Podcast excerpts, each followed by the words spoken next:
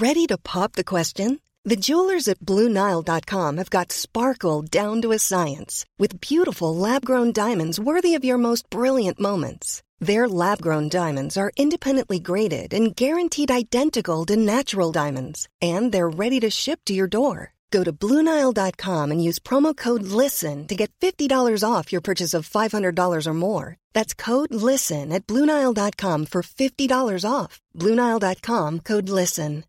When you make decisions for your company, you look for the no brainers. And if you have a lot of mailing to do, Stamps.com is the ultimate no brainer. It streamlines your processes to make your business more efficient, which makes you less busy. Mail checks, invoices, legal documents, and everything you need to keep your business running with Stamps.com. Seamlessly connect with every major marketplace and shopping cart. Schedule package pickups and see your cheapest and fastest shipping options from different carriers. With rates up to 89% off USPS and UPS rates. And with the Stamps.com mobile app, you can take care of mailing and shipping wherever you are. Make the same no-brainer decision as over 1 million other businesses with stamps.com. Sign up with code program for a 4-week trial plus free postage and a free digital scale. No long-term commitments or contracts. That's stamps.com. Code program. This is the Cork Today replay on C103 as we welcome you along to the final one of the week. Hoping we'll find each and every one of you in good form uh, this morning, and we're hopeful that you can stay with us until one o'clock. John Paul's taking your calls at 1850 333 103. You can text or WhatsApp as well to uh, 0862 103 103. And I want to start with a birthday request by saying happy 80th birthday to Liam Sheehan from Mallow. Uh, his birthday was uh, yesterday. Happy birthday to Liam. And Liam, Liam Sheehan, of course, will be well known for the many, many years that he ran the fruit and veg shop uh, in Mallow, that sadly is uh, no longer. The shop is uh, unfortunately closed. But happy birthday to you, uh, Liam. And I know you couldn't celebrate the way your family would want to have celebrated. But listen, when all this COVID is done and dusted, no doubt there will be a big, big celebration. But Bernice, who worked with you in the vegetable shop for 20 years, was on to us to say, would you say a big happy birthday to Liam? So glad to do that. Happy birthday uh, to you. And here's a little bit of good news to brighten up our January. I mentioned when I was talking to uh, Mark when I was teeing up the programme, I'm just one of those people, if I was to pick one month of the year that I dislike the most, hate is too strong a word, dislike the most, it's the month of January. It just seems to be a dreary, dreary old month, and the Christmas lights have been taken down, and the house just seems to be so dull, and the dark evenings are still with us, and the dark mornings are still with us. And I'm always glad when we get January, the month of January behind us. And sure, we're nearly halfway there there now, so that's a, that's a little bit of good news. But households across the state are now going to receive two free postage paid postcards from next week. And the idea from An Post this time round is to brighten up uh, January. The postcards are said to be delivered to, to houses, homeless hubs. They're going to go into nursing homes, to care homes. They're also going to be delivered to prisons nationwide. From January the 20th, they will be postage paid for delivery anywhere within uh, Ireland. The large format postcards will include one with a printed design, and then the other one has a blank one for decorating. And I think if you've got any children in the household, they're going to love this. Maybe they could draw a picture on it for, for granny, or they could put stickers on it. Or if as an adult you're anyway creative or arty, you might while away an afternoon decorating your postcard. An Post said its first free postcard initiative. Remember they did this back in March. They say it was hugely popular with customers during the first lockdown. So they've decided they're going to do it again. So An Post's commercial marketing director, a lady by the name of Julie Gill, says as we continue to support each other by staying apart and staying home, it's the right time to send love to family and friends particularly those who are living alone. So keep a lookout for that. From next week, you can expect the postman to be dropping off the free postcards and then up to you to decide who you are going to send your postcards uh, to. Now, when I was listening to the death notices there with Barry uh, today, and God knows there was a lot of uh, death notices uh, today, or commiserations and our, our, sympathies to to the families. It's such a tough, tough time for many families, and I think because of the rituals surrounding funerals and removals, and obviously because of COVID nineteen, we can't have them. But I saw a priest from County Donegal has pleaded with people, not just in his own county of Donegal, but all across the country. He's pleaded with people to stop attending funerals and gatherings outside of churches because he is fearful now that it's helping to spread the COVID 19 uh, virus. And I don't know how much of it is happening here in Cork. Are people turning out in large numbers? And they do it for all, God knows, they do it for all of the right reasons. Nobody deliberately goes along uh, long and thinking that they could go on to spread COVID 19. But I suppose if we all have to stop and think, that we, all of us, could be carrying COVID 19. We all could be spreading it, and that everyone we meet is infectious. If we can get that into our frame of mind, it does help you to keep away from people. But this County Donegal priest, a gentleman by the name of Father John Joe Duffy, said that while he appreciated it was a great custom to console the bereaved, he said people need to stop doing it, and he said they need to stop doing it uh, immediately. He says he's seen time and time again that too many people were gathering outside of the church when a funeral taking place. He said while the funerals are limited to close family members inside of the church, what's happening is many are gathering outside the church and they're doing it obviously to show their respects to grieving families. But Father Duffy has warned that this practice, despite being outdoors, is still helping to spread the deadly virus. He said he appreciates the long tradition it is to attend wakes, to attend a funeral mass or a service, and to attend the burial. And he said we all know the comfort and the goodness and the kindness kindness of those who have walked with us and stood with us on those many, many sad days.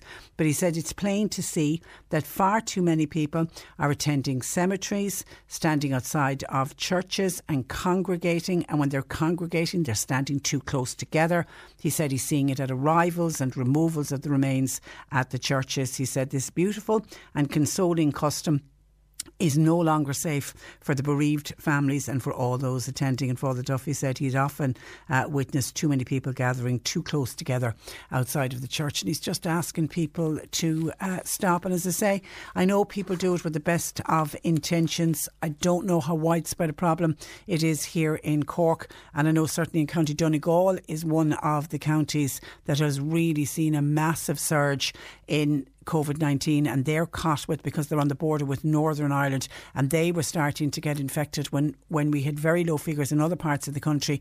The one county that was standing out was County Donegal, and at the time they were saying it was to do with people crossing over and back from Northern Ireland when Northern Ireland figures were still much higher than they were here in the south and then people were bringing it over the border into Donegal. So because of that the figures in Donegal were always much higher but they have remained high even during this uh, third wave as well. So he's doing his best to speak up to try to keep people safe. But as I say, how many people are turning up at funerals here, I don't know. But I know listening to our own death notices, you know, we constantly hear Barry say, you know, that because of COVID 19 guidelines, it's only the families that can attend. And you do hear on some of the announcements if people want to show their respects and line the route by standing out on the roadside, but that's lining it and making sure that everybody is well spaced out. I don't think any family are encouraging people to gather outside the church or to gather outside the cemetery. So uh, please, if you have done it in the past, don't do it again, particularly now when we're in this third wave. This is the most serious wave of uh, COVID 19 and reports reports coming in that as many as 23 patients died this month, and we were only at the 15th of uh, January, and that was 23 patients who picked up COVID 19 while they were in hospital. They didn't go into hospital with COVID 19, but they picked it up while a patient in a hospital. There has been, the the HSE haven't named the hospital, but there has been uh, some major outbreaks of the virus, and half of the patients with COVID 19 caught it after admission with another illness. And uh, those findings were announced alongside 28 more deaths reported yesterday, bringing now the the fatality toll for the disease to 208 for this month. The youngest person who has died this month was 25, and the oldest was uh, 98. The, the deputy Chief Medical Officer Ronan Glynn last night, warning we're in for very, very difficult days ahead as more people succumb to the virus in significant numbers. However, there are now growing fears that a return to the workplace in high numbers will jeopardise the slowing down of the spread. We've seen a slowing down of the positive cases in recent days. Figures are still very high, but they are, if you look at it on a graph, they are starting to go down. Philip Nolan, who tracks the virus, uh, said that the daily number of new infections for yesterday was just under 4,000. But he said we are beginning to see a reduction in case numbers. They, and they have, he said, been dropping quite sharply over the last couple of days and also people are reducing their contacts. The average contacts now, when somebody's contact traced, is 2.3. So that's what's well down on what it was during the month of December. But he says, Philip Nolan said, it is essential we keep this up for long periods of time. But the Google location data for January the 10th showed that the level of attendance in workplaces was at 50%. And he says that's much higher than it was during the first uh, lockdown. And the concern is that over next week, people will be asked by their employer to go back into the workplace, or other people will just start to drift back in.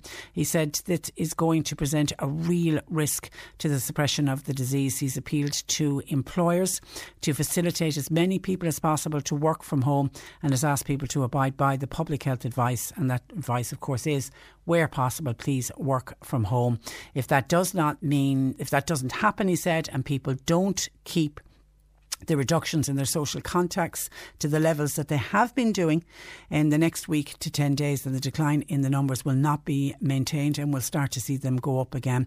And then Dr. Ronan Glynn was asked about the possible reopening of schools from the 1st of February, which when we were told the schools would be closed for January, that's what Norma Foley was saying, hoping to have them open by the 1st of Feb- February. Dr. Glynn said that while schools are very safe environments in themselves, the issue was the high level of mobility that's generated in getting children to and from school. About a million people are on the move every morning, and that's just getting the children in and the teachers and all of the other staff associated with it. So it's to do with the mobility of people rather than once they get into the school, they seem to be uh, quite safe. So he says, listen, we're going to have to see how the virus is spreading in the coming days before making any recommendations on education, he said on any other sector getting back to work. Struggling hospitals, which are overrun with COVID 19 uh, uh, patients. Admissions have now, uh, this was up to yesterday, it's probably even higher if I didn't check it out before I came on air today, but up to yesterday, 1,789. 169 of those described as being very ill because 169 are in intensive care. But everybody within the hospital sector are saying that that's not the peak. It's going to be another seven days before the hospital peaks and they're going to be under intense pressure for weeks because of the length of time it takes to treat the disease. And somebody goes into hospital, and from when they get admitted to hospital, it can be 10 days before they actually need an ICU uh, bed, and they are in hospital for many, many weeks. I mean, the problem is it's the treatment. We don't have a cure for COVID nineteen. We can we can treat it, but we can't cure it. So people are going into hospital, and the hospitals are just hoping with what they can do, by the treatments that they have, that the person will recover themselves. If they don't, they get worse. Then they need the ICU a bed, and then they're in there for many days and uh, weeks. And that's and like they're saying now with the numbers that have been going into hospital across this week in 10 days they may need an ICU bed. So the worst from a hospital point of view is yet to come. The expectation is they reckon that we could be at 600 to 800 COVID-19 patients at the end of the month with anything between 100 and 120 in in uh, intensive care. The R number that's uh, that's falling uh, we've the R number now down to between 1 and 1.3 so that is welcome. Dr Glynn said nobody was immune to the disease, and one in three in intensive care is under the age of 65, and that is worth reflecting on. One in three under the age of 65. And I really hope that message gets out to people because there is that notion out there among certain age groups, particularly younger people. I'm sure if I get it, it'll only be like a bad dose of the flu, I'll be fine. And for a lot of younger people, that's all it was. A few aches and pains, lost, lost sense of taste, sense of smell, a little bit of a cough, but then they recovered and they were and they were fine. But you can't guarantee that you are going to be one of those people that's going to be fine. You could be you could be in the one in three in intensive care at the moment under the age of 65. And by the way, the UK variant of the disease, which is the one that is more infectious, uh, now makes up for more than half of all the all the cases in this country and is continuing to gain ground. But wasn't that expected when we heard about the UK variant and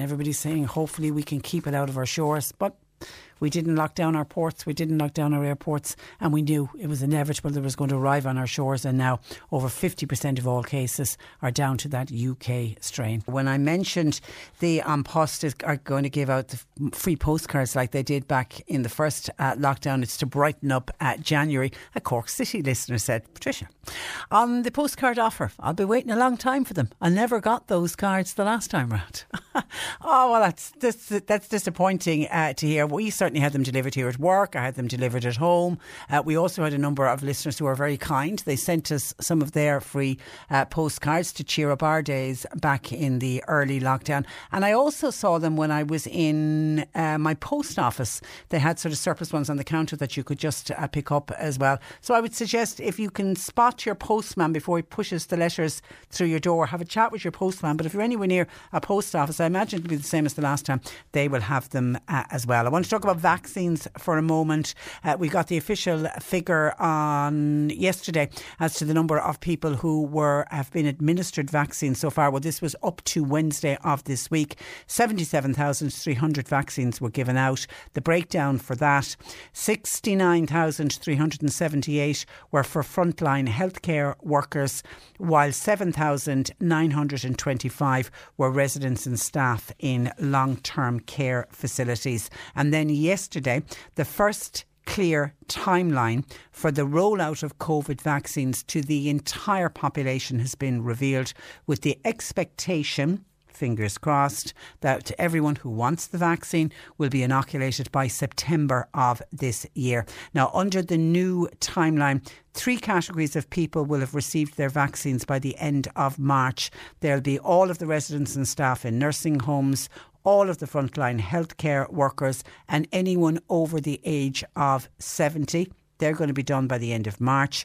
Then the next one is going to be April, May, June, the next three months. So by the end of June, all other healthcare workers, those aged between 55 and 69, key workers and those in crowded environments, and also those with chronic illnesses. They're going to be in the second wave up to the end of June and education workers, by the way. So that's all your teachers and your SNAs and all the admin staff inside in schools. They will be in that group between um, up to June. And then the final three groups will be essential workers in less crowded environments, uh, those aged between 18 and 54, those under the age of 18 and pregnant, they will all be vaccinated by September. Now, that's the timeline a lot of that is predicated on when the vaccine started to arrive. I mean, the Taoiseach Taoiseach Varadkar has said the approval of the AstraZeneca vaccine, which they're expecting approval of that by the end of uh, January, that will really enable Ireland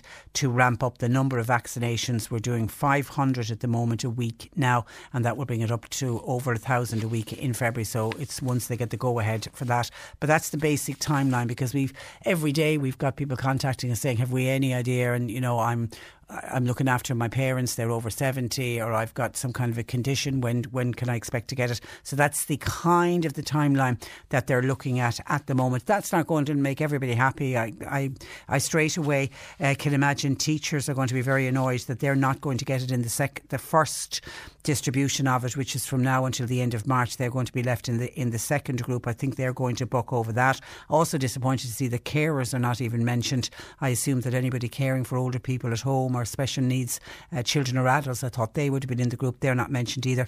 Uh, but that's that's the timeline at the moment. Will that change? It may. But of course, the big game changer is going to be when we get enough vaccines into this country. And actually, talking of the Taoiseach Leo Varadkar, who, of course, in a previous life is also trained as a doctor, and he still is uh, a doctor because he did. Remember back in the first wave, he went in and did a, a shift, didn't he? Inside was it in a doctor's practice? He did a shift anyway, or was inside the hospital? I can't remember. But but he he donned his scrubs and and went back in and worked as a doctor. And he yesterday offered to make himself available for vaccine uh, clinics. Uh, he said if they get to a situation that they need doctors at vaccine clinics, and he said he certainly would be available to uh, to, to do that. So you can imagine going in to get your vaccine, and it's the Tánaiste City Varadkar is giving it uh, to you. What people uh, would feel about that. There also seems to be I'm slow to say vaccine envy, but it does seem to be a little bit like like that, particularly when it comes to various uh, hospitals and different healthcare uh, settings.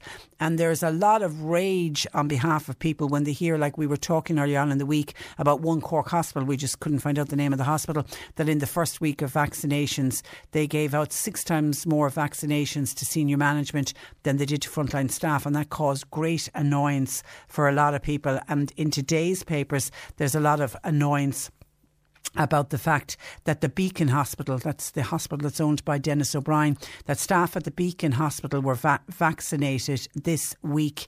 And the Beacon Hospital was I think the only hospital, but certainly one of the private hospitals, who had refused to sign a deal to give the HSE extra beds and then all of the staff at the hospital were this private hospital vaccinated this week. Now the reason it seems forward is the Beacon Hospital has has now been uh, is going to be used as a max vaccination centre. But Paul Reid, who's the chief executive of the HSE, he said he had huge concern uh, about the fact that the Beacon didn't sign up for the government's private health private hospital deal. And he said it is, to be frank, at odds with the fact that we don't have agreement currently with Beacon Hospital and the fact that they got the vaccine. He said it was a concern for him. And then it's understood that there's significant anger among private hospitals that did sign the bed capacity deal with the government over their decision to designate the Beacon as a mass vaccination clinic. The other p- private hospitals thought they were doing the right thing by signing the deal, and now they're said to be furious to see that the Beacon staff got the vaccination ahead of their healthcare workers. So there is a bit of vaccine envy going on out there for sure. But I suppose NPHET and the Department of Health will take comfort from the fact that so many people are desperate to get the vaccine that they're almost fighting now and pointing out why are they getting ahead of, of me. So that certainly from a vaccine point of view is good news. 1850 333 103. John Paul taking your calls, text or WhatsApp 0862 103 103. Cork today on C103. With Macroom Motors, leading the way for Toyota hybrids. The place to order your 211 Toyota. See macroommotors.com. Front page of this week's Corkman newspaper leads with a story by Bill Brown that local people in the Duhallow area are confused to learn that another planning application has been lodged for a crematorium on the site of the former Duhallow Park Hotel because former applications have been rejected. Joining me, North Cork Councillor John Paul O'Shea. Good morning to you, John Paul. Good morning, Patricia, and good morning, listeners. And you were welcome to the programme. Were you surprised uh, to hear of this new planning application lodged for a crematorium on the exact same site? Uh, I was indeed, uh, Patricia. No, it, it, it does happen where planning uh, applications do come back in, um, but I suppose specifically on the crematorium in the in the site of the former Duhallow Park Hotel, um, you know that application came in in 2018, and there was significant concern locally uh, at that time in relation to, I suppose, the consultation that happened uh, with the county council, with the local community, in relation to the um, uh, erection of such a, a, a building uh, like a crematorium. As I said, uh, when I spoke with you previously on this, I mean, the only crematoriums we have in the country are located alongside the sea in Ringaskiddy, in County Clare, and in Dublin. And I suppose there's significant concern in the locality in relation to, I suppose, having a crematorium inland. And I suppose that was the reason why it was refused back in 2019 was the county council and the planning authority was not satisfied um, that the proposed development would adversely impact on public health. Um, and to our surprise, again, um, last week, we noticed that uh, an application had been resubmitted. And to my knowledge, there has been no consultation with the local community, no consultation with us as local representatives. Um, so we're back in the very square one where we were. And resubmitted, is it the very same application? Uh, well, I suppose the application is just in, Patricia, and it takes, uh, I suppose, a week or so for it to be uploaded onto the onto the planning file and the planning app. So we haven't seen the full details at the moment. Okay. Uh, but it seems to be like from the wording of the planning, it's the, it's the very same application. But Um, nothing's changed in the area from when the first one was turned down. and nothing has changed, uh, in, to my knowledge, in the application either. They're looking for the same size crematorium, uh, the same output, etc. That so, as I said, I just uh, we we just wonder as public representatives, and we wonder as the local community, because I've spoken to many uh, people in the local community in the last number of days when the word got out that this application had been submitted again. Um, why didn't uh, the company that is applying for this planning? Why didn't they consult with the local community, given the amount of, I suppose, anxiousness and confusion that was there in 2018. I just give one quick look at the last application uh, this morning, Patricia, on the planning app, and there was over 60 observations and uh, submissions made at that time.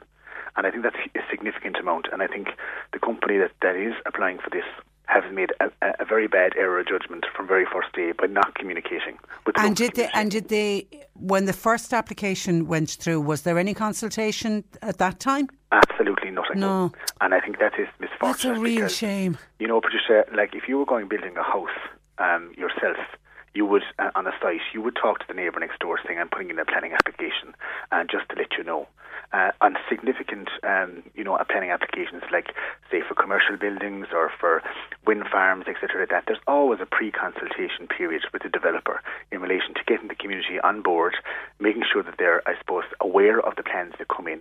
But the community here in Banteer and Kanturk, which are stuck in the middle of this uh, now have got no consultation whatsoever. They're waiting for the county council to upload the documents onto the planning app so they can see what exactly is in front of them.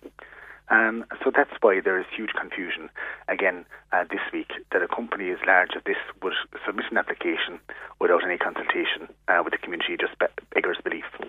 And the county council refused the application. I'm right in saying it, it, it was appealed to An Bord Pleanála, wasn't it, as well by the company? It was, and uh, and uh, on the basis of that, it was refused as well. And I think it was just based on uh, there's one reason why it, and is, is they, they weren't convinced that the proposed development would adversely impact on public health and the environment by reason by reason of serious air pollution. So I think you know. Um, the company, in fairness, should have come back to the local community and should have said, look, there's concerns here. They've been weighed out by the planning authority, which is an independent authority, Patricia, and they need to, I suppose, convince us as locals now that there isn't um, uh, a serious air pollution um, crisis here. And the reality is, is we don't ha- have any idea um, what is included in that in those reports that have been submitted to the local authority, and it's a very worrying time uh, for the local community at the moment. How are local people reacting to this news, John Paul? Well, I'm, I'm inundated with, with the amount of people that have contacted me, Patricia, uh, saying that they cannot believe that an application uh, very similar to the last application has been submitted. Uh, without any consultation. And I made a, I'm, I'm one of those people who made a submission the last time, Patricia, because I felt, um, as the local representative, um, it is hugely important for any developer to do a pre-consultation with the local community, and there was no consultation with me as a local representative or with the local community uh, prior to the last application, and the same thing has happened again. So, like, if you were to look at this from the outside in, you would say that um, the the applicant uh, doesn't have any um, rationale or doesn't have any reasons to uh, consult with the local community, which is very disappointing. Mm, absolutely.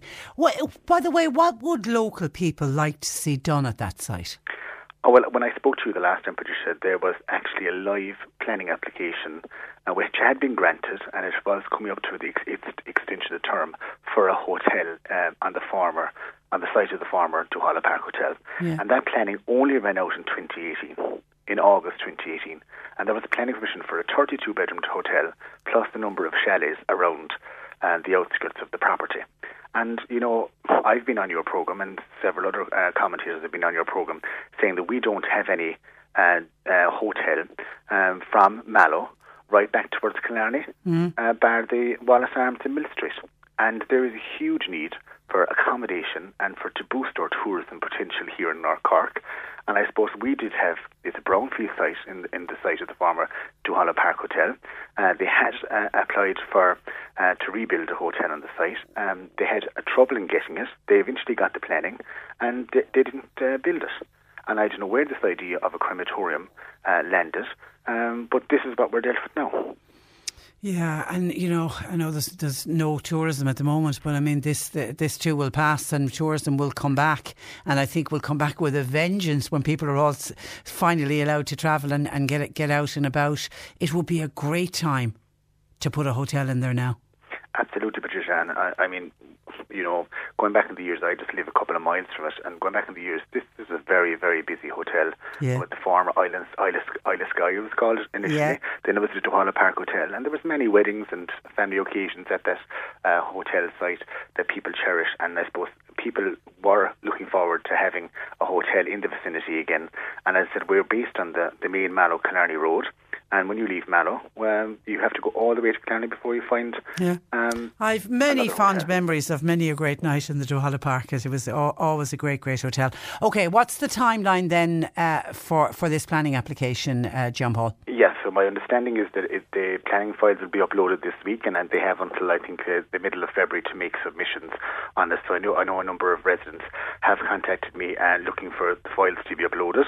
And obviously, there's a, there's a small delay in the county council petition because we're all working remotely at the moment in relation to uploading those files. But I've been assured that those files will be uploaded on the computer today, um, and they will be able to, to be viewed publicly uh, on the system over the weekend. And I would encourage people that an- anybody, um, whether it is positive or negative, uh, to make submissions uh, to the county council on this, um, and I suppose to make sure that they look at the application and to see what differences it compares to the 2018 application. And when you say positive or negative, was there any positive feedback the last time? Did, was there anybody looking for it to open there? Well, out of the 61 submissions, Patricia, they were all negative. Were they? Okay. Um, so as I said, um, but like I, I, I've no, um, you know, um, you know, grievance in anybody that wants to make a positive submission either. This is the whole opportunity in relation to making a planning application. It's an independent planning authority, um, and I suppose all submissions are welcome. And certainly, I said it, um, and I say it again, like it's a brownfield site. I would like to see development on that site, but I certainly think my submission says uh, in 2018, and I and I stick with that, that I would prefer that a hotel be built on this site uh, to accommodate for the needs of the tourism industry in Cork. Okay, and in a couple of minutes we're going to we're going to be talking about the fact this uh, today the, is the final day for the public consultation for the proposed M20 that concludes today. Yes. Yeah. Uh, yes, indeed, Patricia. And I said, like, you know, there's been, um, I suppose, significant um, consultation on that in the last number of months. And it's something that I suppose your programme has been talking about for many, many years is the development of the M20. So uh, I know there's been good consultation. I know there's been a lot of submissions in. So fingers crossed that uh, I suppose that people uh, get the opportunity to have their voice heard. And that's Yeah. what it's all about. Yeah, it's consultation. It's consultation. Yeah, absolutely. And I suppose it has been quite restrictive in terms of the, the pandemic. Um, usually there would be, you know, uh, Public days- meetings, public yeah, meetings, yeah. in hotels, open days in hotels where you come in and see the, the plans for say. But they have developed a very good website, corklimerick.ie, uh, that, that um, I suppose gives you a lot of information uh, about it. Okay. All right. Thank you for that, John Paul, and morning, keep safe. We'll talk again. Bye bye. That is North Cork Councillor John Paul O'Shea on a crematorium. How could we have a crematorium on that site when we're not even allowed to burn household rubbish? Uh, surely there would be an, e- an environmental impact from it, says a listener. And then a number on our Facebook page, Eileen to C103 on Facebook says, I hope this crematorium does go ahead as Ringaskiddy is beautiful, but it's too far away. I don't know where Eileen is from. Noel says, it's a beautiful area. It would suit a lot of people from Cork and Kerry as Ringaskiddy is beautiful as well, but it's not suitable for people in North Cork or people across the Kerry border. Uh, Killett said it would be a great boost for jobs and local businesses. She's in favour of it. And Anne-Marie uh, feels Heatherside Hospital would be an ideal location for a crematorium. 1850 333 103. John Paul taking your calls. You can text or WhatsApp 0862 103 103. Cork today on C103. With Macroom Motors, leading the way for Toyota hybrids. The place to order your 211 Toyota. See macroommotors.com. And as I just mentioned there with Councillor John Paul O'Shea, today is the final day for people to submit objections to the proposed M20 Cork Limerick motorway. Deirdre Hosford is the spokesperson for the No to M20 Navy Route group, and she joins me in advance of today's uh, deadline. Good morning to you, Dee. Morning, Tricia. How are Uh, you doing? I'm very well, and you're welcome to the programme. I, uh, okay, can you start by just reminding listeners of the Navy route and what areas would be most effective if that was picked as the route for the M20? Okay. So um, the Navy route actually runs all the way from Limerick to Cork. It's, it's a, a whole line the whole way down. The, this, the specific piece that we're speaking about runs from Tweedmount, which is outside Blarney, up through Coolowan, um, Monard, uh, Stoneview, Slugger Cross, uh, Tullig and all out there, just sort of so between Blarney and Rathduff, that section is specifically what we're talking about. And how would it impact the area? It would decimate our area, Patricia. It wouldn't just impact it, it would absolutely decimate it. I mean, we're a small rural community, um, and I mean, they're talking about putting a motorway running right through the middle of it. It affects our connectivity to, to Blarney, to schools, to, you know, facilities. Um, it affects, you know, our health. It, it affects so many areas. But I suppose what's very, very important, Patricia, to point out is we're not objecting for the sake of objecting. We're very much aware that this is, is the long term 2040 plan for the Atlantic corridor to link Cork to Limerick to Galway to Dublin, you know, that we have this road network.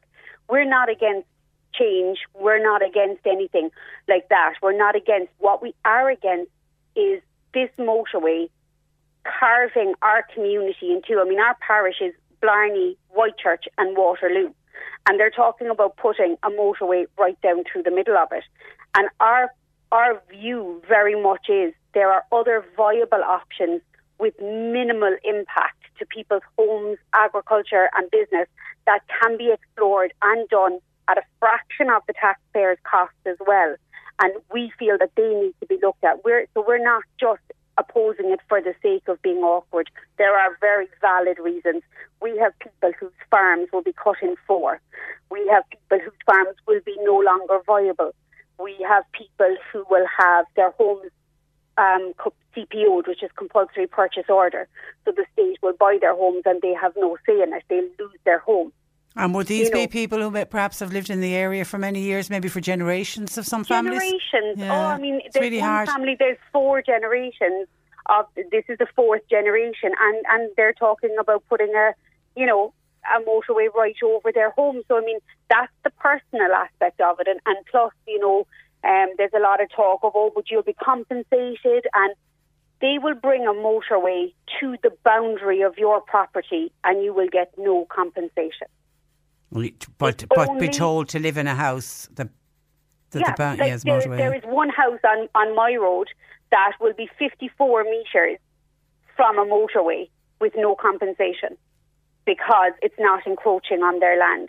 And that's something that's very important for people to know. And that's why I was anxious to speak with you today, Patricia, because today, as we say, is the last day for submissions. They have to be in by four o'clock today. Um, you know, so your thoughts are being taken on by the engineering team. And like, we want people to know that, like, there are large sections of between now, mm, we'll say, Blarney and Mallow, where you can't get planning permission until a route is chosen. Mm, mm. Because there's the green route and the navy route. So you can't get planning permission anywhere within those 500 metre corridors. In case the, the, the motorway uh, motorway ends up there, yeah. And Yeah. like, okay, there is already a road between Yeah. Cork and uh, Limerick. It mightn't Yeah. be the best in, in some places. Is Are you saying, is your group saying, look, why not look at the existing road and see if it could be upgraded? Because obviously that would be a much cheaper option. A hundred percent, Patricia. Yeah, so there is an option on on it. It's a little bit technical, so I won't go too much into it. But basically, it's called T2, and that would be pretty much using the existing road and upgrading it to dual carriageway from Blarney to Mallow, and opening up from Mallow. Now, that's a very simplified version of what that is, but essentially, that's what it is. And we are saying surely be to God, the N20 needs to be upgraded anyway. We all know that. So the infrastructure is there. Use what's there. It's going to cost a whole lot less money to do that.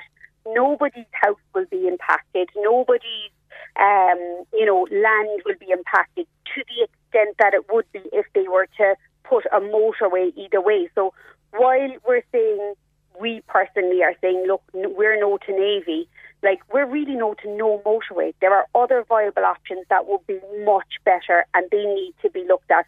Now we have spoken with the engineering team quite extensively recently and, you know, we've mobilised quite quickly as a community before Christmas and we've they've been amazing. They've, you know, gone off and got these amazing signs printed up. We have a WhatsApp group with over 200 members. We have a Facebook group with over 350 members. I've started an online petition with now over 1,300 signatures on it against this. So, I mean, they're going to have a fight on their hands. Has it been? Has it been? You've, you've done remarkably well because I imagine very difficult to mobilise with the COVID nineteen restrictions. You, you, can't have a big public gathering that you would normally have for something like this. Exactly. So that is part of the consultation phase in no, we'll say normal times that there would be these, you know, in the community centres and everybody comes and airs their views, which is obviously impossible because of COVID. So everything we've had to do is online and, and as well that's a huge issue for some people who wouldn't be um, computer literate yeah, older yeah, people yeah. and they're like, how do I work this? So Okay, so four so four four o'clock today. Where where do people send submissions to? Uh, submissions, an email will suffice to info at corklimerick.ie and just literally pop in your Eircode, tell them where you are, and tell them that you are objecting to the route, and just give your personal reasons why you are. They need to be in by four o'clock today. Okay. The next part of what happens next, Patricia, is that we go into the phase where the engineers choose a route. So they will come up with a preferred route before summer of this year. So they're saying roughly July. And after that, then once the route is picked, it's picked. Okay. There is no swaying them. And that's why it's so important that everybody get on info at corklimerick.ie and make sure that by your, four your o'clock today. is heard All right, we'll speak. today. We'll speak again, uh, Dee. In the meantime, thank you for that, and thanks for joining Many us. thanks. Good morning Thank to you. you. That is uh, Deirdre Hosford, who is a spokesperson for the No to the M20 Navy Route Group. Cork today on C103. With Macroom Motors, leading the way for Toyota hybrids. The place to order your 211 Toyota. See macroommotors.com. You're listening to Cork Today on replay. Phone and text lines are currently closed. Some of your thoughts coming in. Firstly, on uh, vaccination, still getting texts in, and I think there hasn't been a day since Christmas where we haven't had a text in. What about home helps? Uh, when will we be getting the vaccine? And then a nurse contacted the programme speaking to John Paul. Uh, the, Noreen, um, thank you for your call, Noreen. Noreen is a nurse who works for as with the home help teams, and she does it via agencies. It's not through the HSE. And she spoke with one, just one home help yesterday, who had carried out 11 calls just yesterday alone caring for people. That meant that that one lady went into 11 different homes. Nobody in the in the houses had been vaccinated, and she herself, as the home help, had not been vaccinated uh, either. And Noreen says, "I feel that they should be vaccinated soon, as all the talk seems to be about HSE workers, but there's no talk about agency workers. The agencies should be contacted as well and spoken to about the rollout of the vaccine." Noreen said she's asked her own boss, and they've heard nothing at all. Uh, why all the talk about ho- as to when home helps will get the vaccine? It seems to be about HSE employed home helps and not agency staff, says uh, Noreen. Well, I don't think, I haven't heard of any HSE home help being vaccinated uh, yet. Uh, certainly a number of the home helps that are contacting us are HSE uh, staff. I mean, looking at the breakdown and the timeline, the three categories for vaccinations are the ones they've already started on, the ones, the frontline staff inside in hospitals and the residents and staff in nursing homes. Um, but, but they're saying also included in this first group, which is going to run until the end of March, it's it's frontline healthcare workers. And I absolutely think home helps are frontline healthcare workers. How else would you describe them? They're healthcare workers and they're working at the front line because they're out there in the community. I definitely am hoping that they are in that group that will be vaccinated before the end of March. Failing that, they're in the second group, which then will kick off from the 1st of April, which is all other healthcare workers. So unless they're going to be put in, in that group on the 1st of uh, April, uh, we're endeavouring to try to find out as well when, when home helps themselves get identified and get, get named, uh, other than what we're hearing about frontline healthcare workers and then all other healthcare workers, do they come into all other healthcare workers? Uh, we'll have to wait and see. Okay, huge reaction to our piece with Dee uh, Hosford talking about the today being the last day public consultation for, for the proposed M20 Cork to Limerick uh, motorway concludes uh, today. Let me give you some of the thoughts coming into the uh, programme. No to the Navy route. The current N20 is one of Ireland's most dangerous roads. It's m- much needed improvements. They are a must, regardless of the route choice. Safety is a huge concern on this route. No to the Navy corridor route, though. Upgrade the existing green route instead, says this texter. And then Patrick says, Patricia, listening to you talking about the Navy route, could you please pass on the details of that lady? You spoke to the lady, was Dee Hosford I'd like to be included in their WhatsApp group because the Navy route will impact me significantly. And I'm going to get John Paul to get on to Dee and uh, sort out connecting Patrick with Dee. Thank you for that, uh, Patrick. Someone else says no to the Navy route. Strong consideration must be given to the fact that a reasonable alternative option is available, one where identification and appraisal works have already been done. Many thanks to Dee Hosford and her committee for their Trojan work in such a short period of time.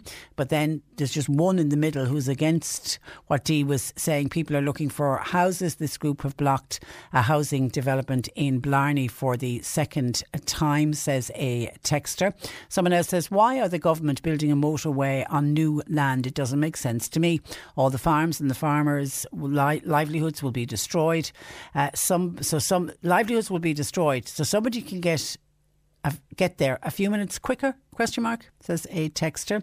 Sinead is also against the Navy route. She says, as Dee had says, upgrade the existing N20 is the way to go. Millions of euro will be wasted in this time of economic uncertainty if a motorway is built. Simply upgrade the existing road, save people's homes, their livelihoods, and also at the same time you'll save the exchequer a lot of money. That is from Sinead. And then by text, Dennis says, get getting back to Deirdre's talk on the radio in the note, the Navy route, my farm will be divided into four parts. It has already been divided by the old Mallow Road. I'm going into agriculture next year. I've based all of my subjects in school on the hope of going into agriculture. The farm is very much a family farm. It's been passed down through the family. The fa- the it's been passed down through the family. The farm has been in our family since the time of the famine. Oh my God, says Dennis. Says, uh, thank you for that, Dennis. And his is the farm that obviously Dee spoke about that will get divided into four parts, which technically does not make that farm uh, viable. And one final one from Michael. 25 years ago, they built the N20 and that done untold damage to farmhouses and businesses. And now they want to do it all over again. We say stop. And the money seems to be no object. But remember, and please remind your listeners, it is the listeners will be paying for this along with their children and their grandchildren because that motorway is going to cost a lot of money. 1850 333 103. Then on um, the cremation that we spoke about with John Paul O'Shea and the fact that the crematorium, the proposal for a crematorium at the Drogheda Lodge Hotel, people thought that that planning was done and dusted when it was turned down. And now we're after hearing that a new application has been lodged with the uh, council. Somebody says, uh, Hi, Patricia. No, not when we're talking about air pollution, there's no mention to it being so close to the worst crossroads in the country. It's a couple of hundred metres as the crow flies to a creche and to a national school. No one in the Banteer community wants this.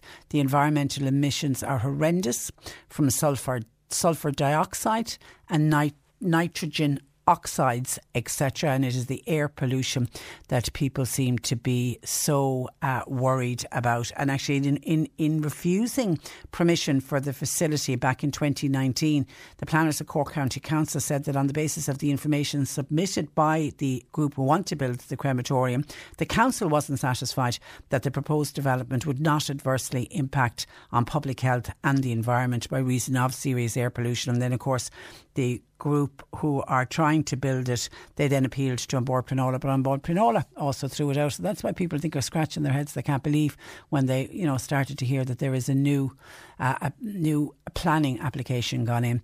1850 333 103. Other thoughts uh, coming in to us, some of your texts. Uh, this is on special needs schools, and we are hearing um, that there will be a where is it? It's a phased return. Okay. There is going to, advocacy groups representing students with additional needs in their carers have welcomed a timeline for a phased return to school for primary students with special educational needs, and it'll be from Thursday of next week. The move will see small groups of children in special schools, children in special classes, and children with significant additional needs in mainstream primary schools return on a phased basis. However, arrangements have yet to be put in place for post primary uh, students, but it's looking like a phased return from next uh, Thursday. I was watching this online yesterday as this news uh, broke. A lot of parents, because they have been, they feel and they know they've been so let down in the past they're holding their breath, saying, Well, let's wait and see what's going to happen. I saw one mother uh, on the news saying she's two children with special needs, and she said, I'm not even telling them that there's a possibility they're going back to school next Thursday because so many families have been led to believe that schools were going to reopen for special needs children on Monday, but of course uh, that uh, didn't happen. So people are still very nervous about wondering, will it go ahead? And then you'll have staff who are nervous about returning to the classroom, and one of them have contacted us this morning. Patricia, I am an SNA in a special school, and I'm just so worried about the thought of going back to school next Thursday. How can we social distance from the children that we work with? We have to peg feed our children, also intimate care needs. Also, they're telling us ventilation. Has Norma Foley any idea of the settings of these schools? I also have to care for my elderly parents living at home. How can I come home to them with the fear of bringing the virus back with me? This is such a stressful time. Norma needs to live in the real world. Get us the vaccination ASAP.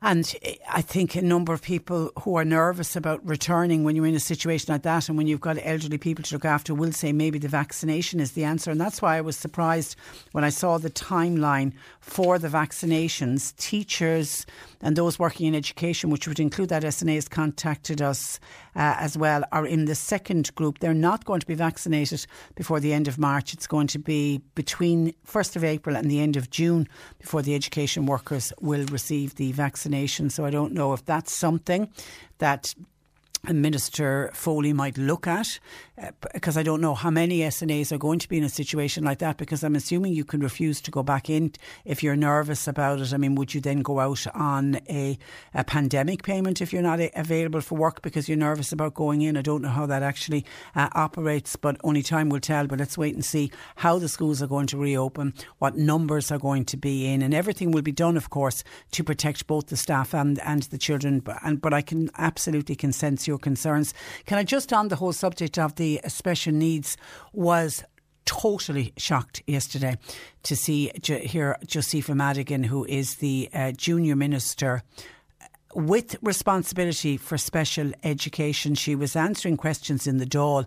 Now, it was relating to this topic of the phased reopening of schools next week. And she said, and this is a quote from Josepha Madigan, Minister of State for Special Education. So her department is working with special education. And she said, I quote, We all know that even for normal children, remote teaching is difficult, but for children who have additional needs, it is particularly uh, difficult. Now, obviously, when she used the term normal children, it caused uproar. She did come out afterwards, in fairness to her. She says, I sincerely apologise for my language. She said, I'm, I misspoke and it was absolutely not what I meant to say. I'm committed, she said, to supporting young people with special educational needs and uh, their families.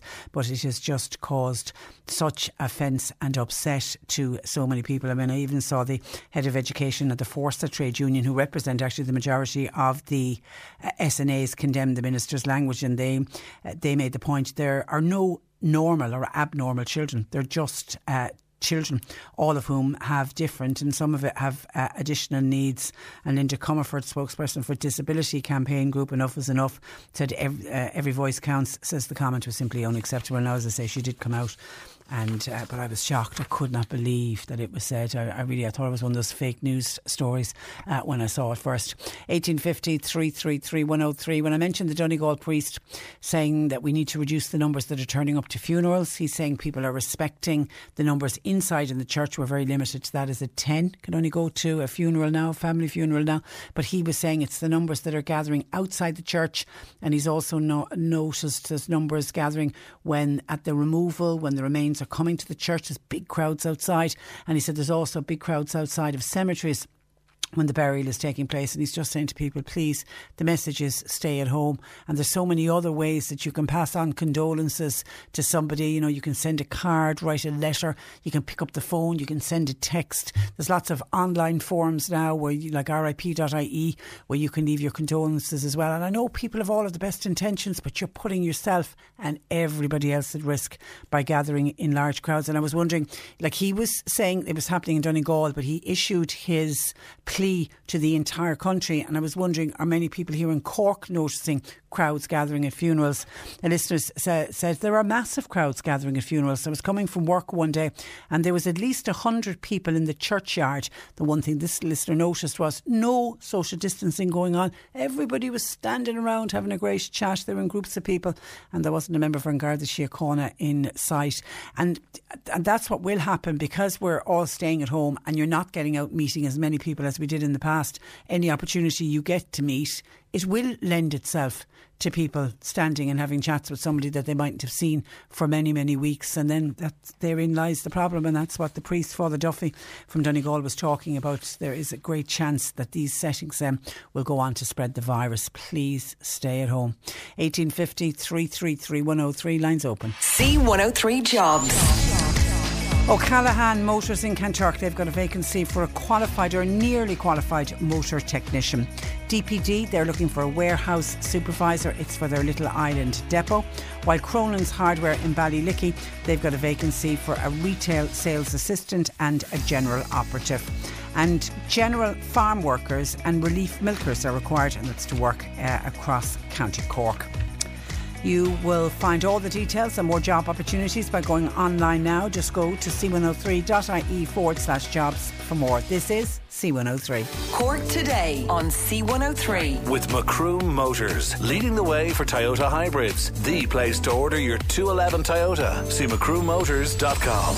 Now, a new policy has been introduced by Cork County Council to standardise roadside memorials to loved ones who've died in tragic car crashes across County Cork. Joining me to discuss the new bylaws, uh, West Cork Independent Councillor Declan Hurley. Good morning to you, Declan. Good morning, Patricia, and Happy New Year. And many happy returns. Now, nobody wants to cause upset to grieving families, so just explain why the Council felt the need to introduce these new bylaws. Yeah, Patricia, and, and to be clear, this policy is not in no way clamping down on roadside memorials, and it's not about banning uh, flowers or soft toys or um, personal artefacts. This policy is to safeguard um, bereaved families, members of the public who wish to visit a, roadside memorial where a fatality has taken place. We all know the dangers, the potential dangers that roads have, and particularly they always happen uh, in a dangerous stretch of road, and families thereafter wish to erect some sort of memorial just to, I suppose, acknowledge that. And sometimes these can be very dangerous stretches of road, and we, we recognise that families need to do this. It's part of the grieving process, and in doing so, we want to support families uh, by, if they so wish, to erect uh, a roadside memorial, that it can be done so in a safe manner and in a safe location where families and next of kin can come back and visit that location in a safe manner. Plus, that those memorials do not, I suppose, distract um, um, motorists themselves who are driving along. Uh, I'll give you an example. If there's reflective stickers or if there's candles flickering at night time, they can distract uh, a motorist if they're not familiar with the road. Mm. And that's that's split second, Patricia. Um, if you get distracted, you could just gear off, and it could, it could cause another potential. And, accident. and no, no grieving family would certainly uh, want that or want to be the cause uh, of that. Are you standardising the size of the roadside tribute? Yeah, and there's there's dimensions set out in in the bylaw. Okay. Um, and again, it's just basically to have something that's going to be similar across the vein. And again, these will be done in a sympathetic approach with the families, and we will try and meet their requests as, as much as possible. But it's to simplify it, and also, again, given where it's going to be located, you can't put in a, a big memorial. So it's to give everybody an equal, I suppose, opportunity to have something there, but that will be standardised and equal across the board. And obviously, then it'll be as close to the site of where the accident happened, but it may not necessarily be right on the spot on the side of the road. But you'll make the application to the, the local area engineer. They will come out and look at the location. And if the engineer deems the location to be safe, the family can erect the memorial there at that location. But if there is uh, a risk uh, to health at that location, they will accommodate the family and try and find a suitable location, a safe location, but as close as is possible to the location where the fatality took place. And unfortunately, Patricia, as you well know, we had 19 lost their lives on Irish roads last year, yeah. 19 too many, too many. And certainly a family does not want to go through that on a second time. So again, it's just to safeguard um, families if they want to visit a memorial say, on an anniversary. And up to now, um, Declan, has there been any permission needed to erect a roadside memorial?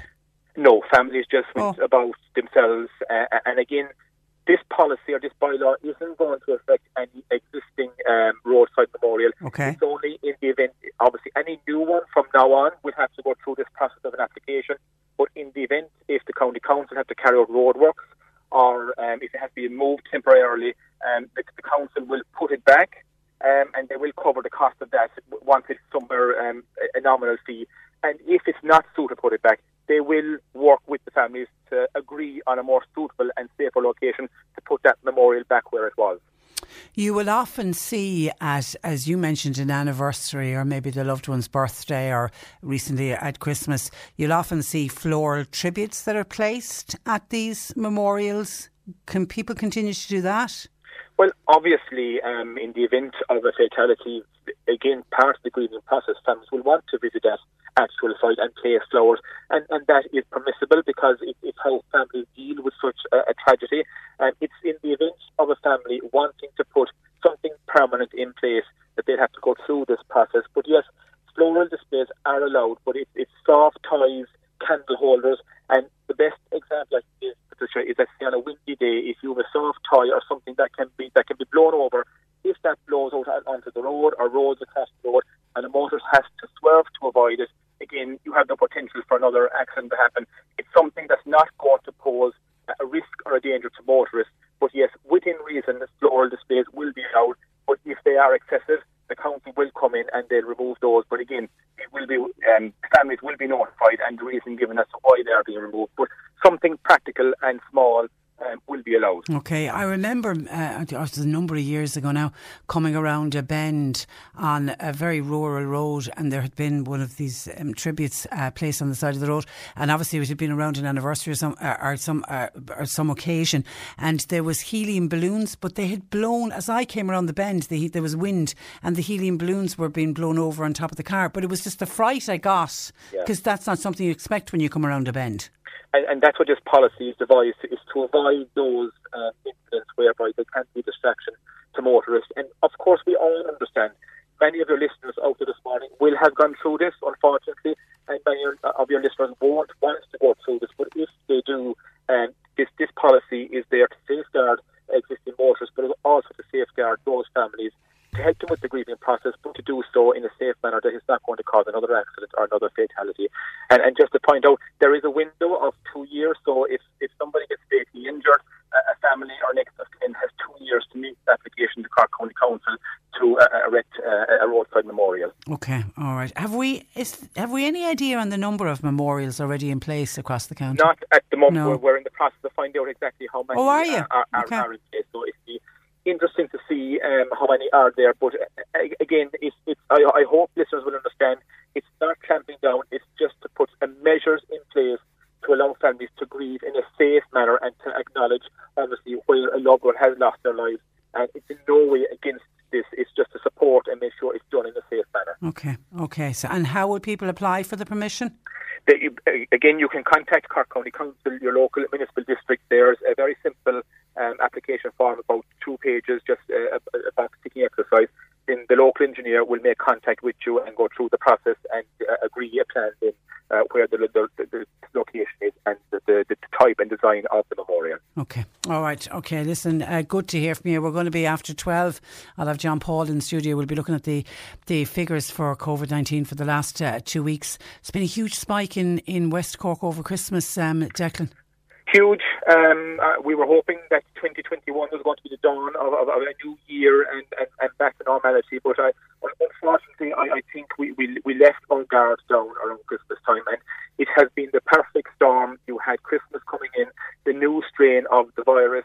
Uh, and again, the announcement of the vaccine coming, and in those three things, we kind of left our guard down. And and yes, I agree, this strain is a lot more virulent, it's a lot more contagious, but I think we have to get back to basically adhering to the guidelines, stay at home, because if we don't, this is it is out of control as it is. We have to, for the sake of our health system and the people are in hospital, that they can be treated properly. I, I'm just appealing to the public just for the next number of weeks to get this under control. Please just stay at home because it's not worth the risk.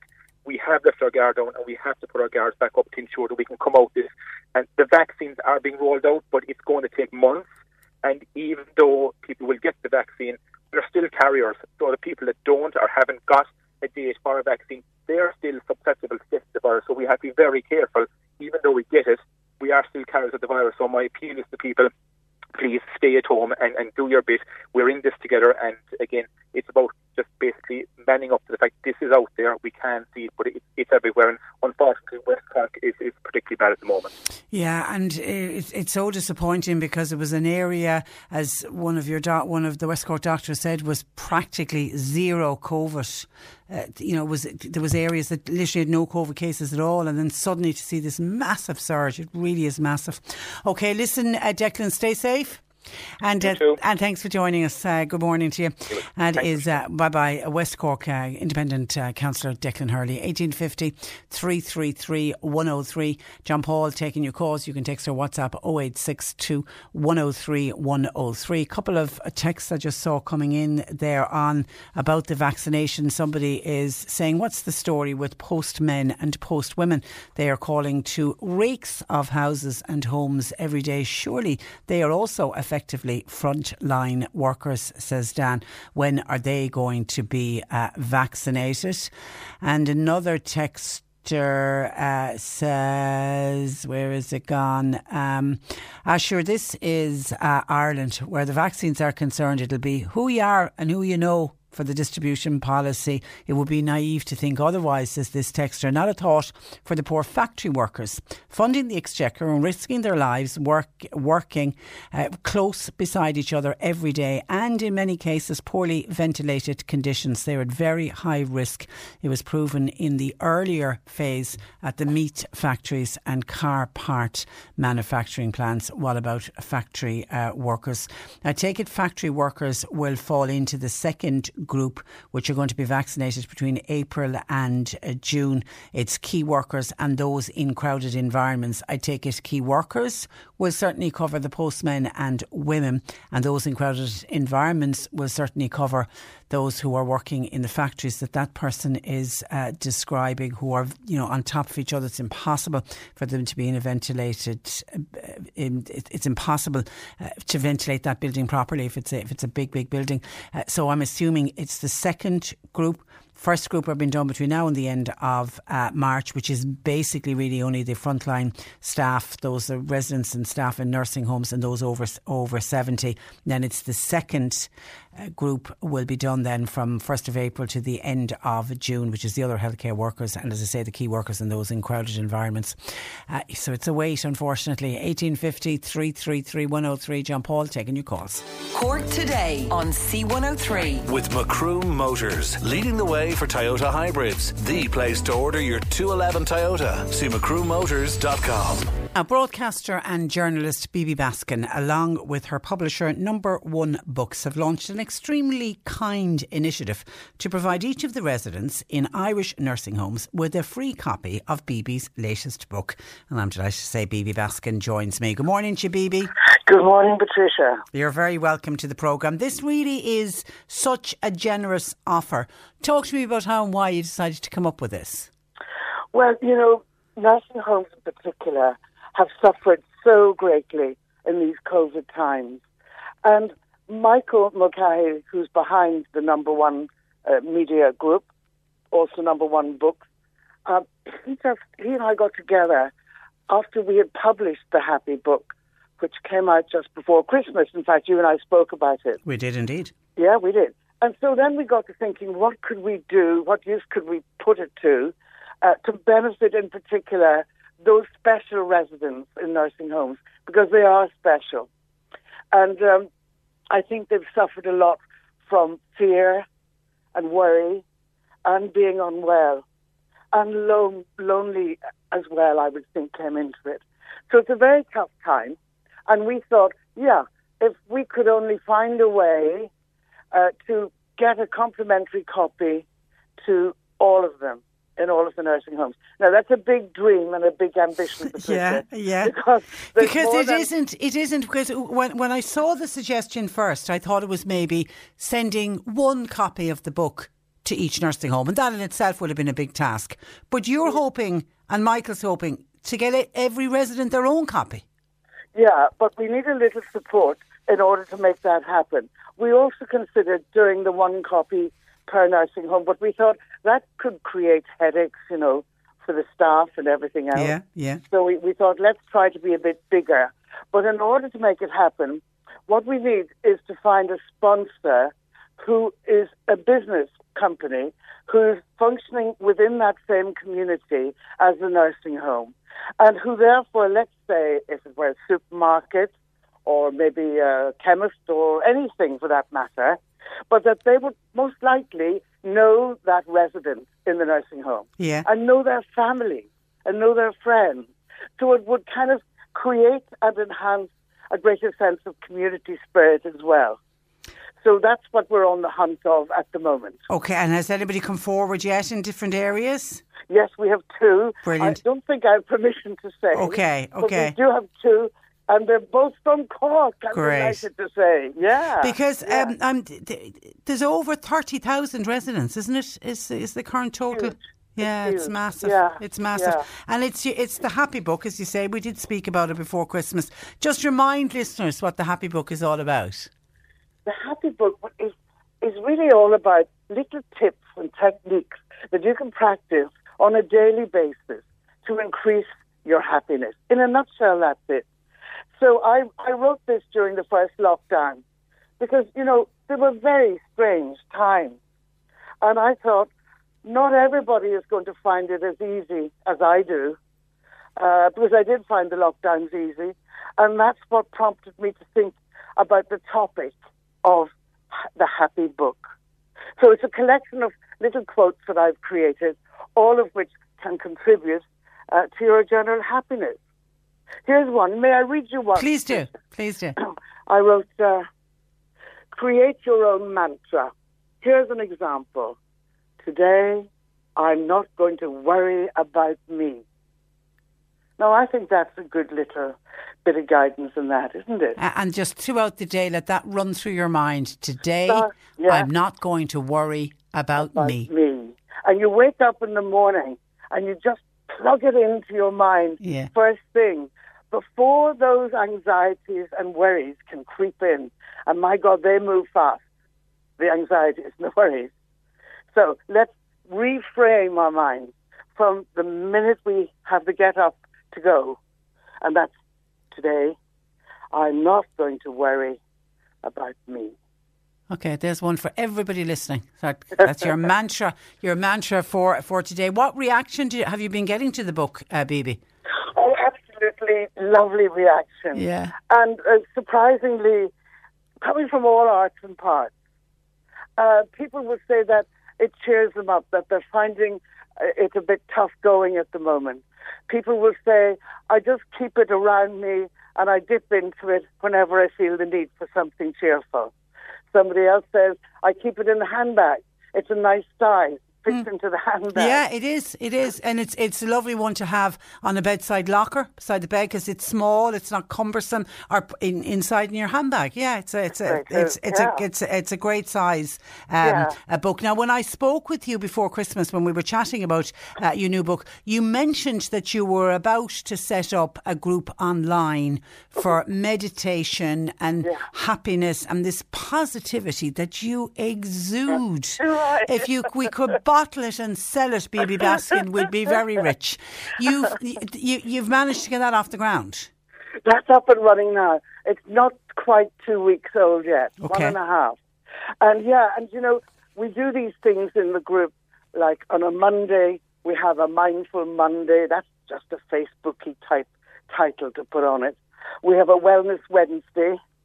And on Friday, today, we have a Fab Friday, in which we in the group write about some particularly lovely thing that happened to us this week, and we give gratitude for it. And today, I find myself writing about the very thing that you're talking about, Patricia, that lovely compliment you've given me. I said, different people have different types of energies around them. Some exude happiness, some exude an aura of calm, and then there's a few miserable gits as well. so I'm very glad. I'm very glad I'm not in the last one you think. well, by, by the way, what do you do about the miserable gits? Because by God, we all know them. Do you, do you, do you give them a wide berth? I, I think, honestly, there are different times in life, different stages, when we're open to salvation, as it were. And there are other stages where we're totally shut off. And you could knock on that door till your knuckles are bare, and still you won't make any real transformation on those people. So the timing has to be right. The timing more than anything else. Yeah, because like you know, there's certain people. Like I always love to surround myself with positive people. This is uh, whenever I can, and you know, there are certain people if you want to be cheered up, you can ring a certain friend who uh, you yeah. know is going to be great. And then there's other people, family members and friends. You go, oh God, I have to make the phone call, and you're dreading it, but you do it. You do it because yeah. you, you you become the bigger person.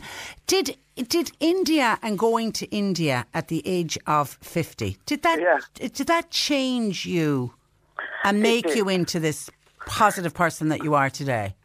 Mm, I would say it enhanced it and it increased it, but that was a process, or as the young ones call it nowadays, a journey. I don't like that word, Patricia. no, everybody's on a journey, and some of them are hardly out of nappies, you know. but I I started that that whole study uh, when I was still in RTE in Dublin. I was about 38. Uh, and as you say, I went to India when I was 50. And what it did Which was, was sorry, which was a very yeah, brave thing to do. Divilled a bit of it. I thought nothing of it. Yeah, I think most I people would see it as very brave, very courageous.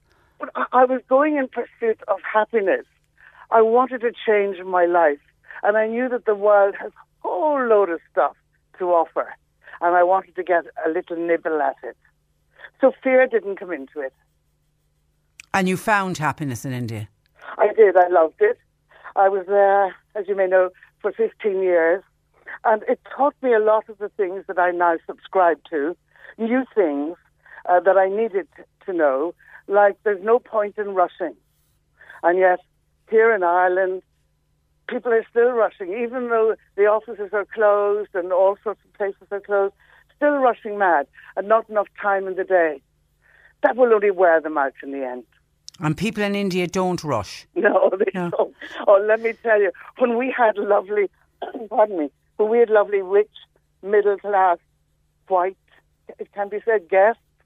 Yeah. And I was trying to train up our beloved Indian staff, and I would say to them, "My God, this only now to the staff that I really adored and got on with, and it stayed with me for a long time." I'd say to them, because it was a tropical climate, it was 30 degrees the whole year round, I'd say, guys, you don't know cold and you don't know quick. And they would laugh at me. And it worked a bit some of the time. but no, everything's at a very slow pace. Yeah, yeah. There's some, there's something. I think they've they've tapped into something very sensible. We all need to uh, slow it down. Somebody says, "How can we sign up for Bibi's uh, Facebook page?" Oh right. Um, well, it, there's a little introductory thing www.bbshappyplace.ie. bbshappyplace.ie. And also my own timeline is there on Facebook, so they can contact me there. Okay, and are you doing meditations? Do you lead meditations? Yes, I do. You see, I started with beginners yeah. last week, and just this evening I'll be posting meditation for anxiety. Yeah. I find it really helpful. Yeah, and a lot of people, God knows, are suffering from uh, meditation. And as you said at the outset, you're one of the few people that I know you love the lockdowns. You actually you, you you're comfortable in your own skin and you're comfortable with your own company. Very. Now that doesn't mean that I don't have an understanding or a sympathy for all the people who are suffering, and suffering they are. I mean, homeschooling for kids, himself or herself not going off to the office, tripping each other up, and that's only a part of it. Uh, so I do have great sympathy.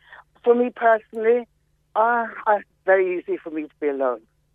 But that's where, but that's where for people who are not coping with it, uh, Bibi, something like the meditation, yeah. the mindfulness, that can really, it really does help.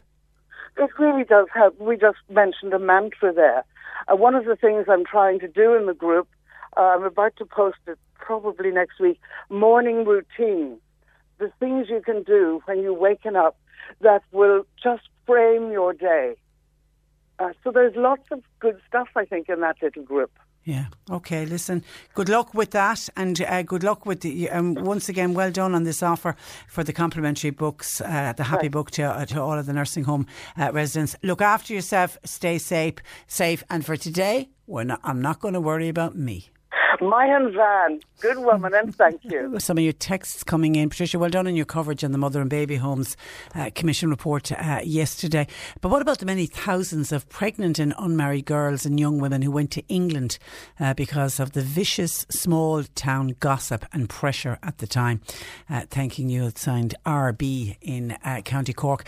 Actually, the Commission's report does deals with women that went to young women that went to England. I think the figure was two and a half thousand were what was called repatriated.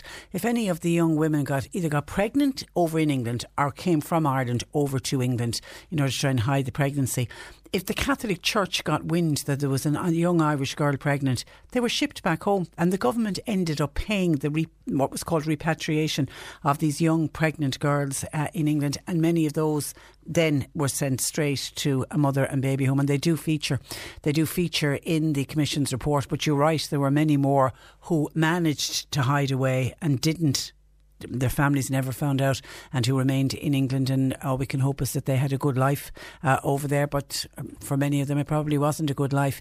Uh, thank you for your text to 0862 103 103. Going to take a break. We've news at 12 midday on the way. Cork today on C103. With Macroom Motors, leading the way for Toyota hybrids. The place to order your 211 Toyota. See macroommotors.com. You're listening to Cork Today on replay. Phone and text lines are currently closed couple of people on saying how much they enjoyed our chat with Bibi Baskin. Thank you for that. Somebody saying, can you get, can you buy Bibi's book, her happy book, in a bookshop in uh, Mallow? No, uh, you, the only way you can get Bibi's book is online at bibibaskin.ie. If you go onto her website, uh, you're able to order the books there. Someone else was on James in Cloyne saying, lovely to hear Bibi on the show today. I used to always enjoy her on TV and watched her TV show. I actually have a video, says James, of one of her TV shows. I still have it here at home. Oh, they should be thrilled uh, to hear that. Yeah, it's her positivity is always so fantastic and almost infectious, which is what God knows what we need at the moment. Now, we've had a couple of people on about water supply in Glanworth. And Lily actually uh, also contacted the C103 Cork Facebook page on this uh, to say that the good people in the village of Glanworth have been without water for three days, and Irish Water telling them the water won't be back until five o'clock today. So there'll be four days without water in the middle of a pandemic.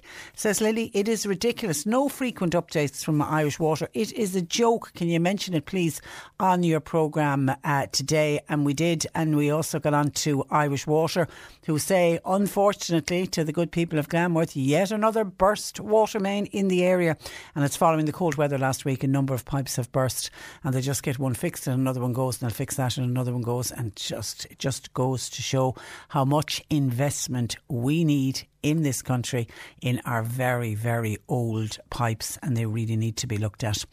Okay, a lot of commentary coming in about the M20 motorway that we discussed earlier on in the programme with Dee Hosford, because today is the last day if you want to put in a submission.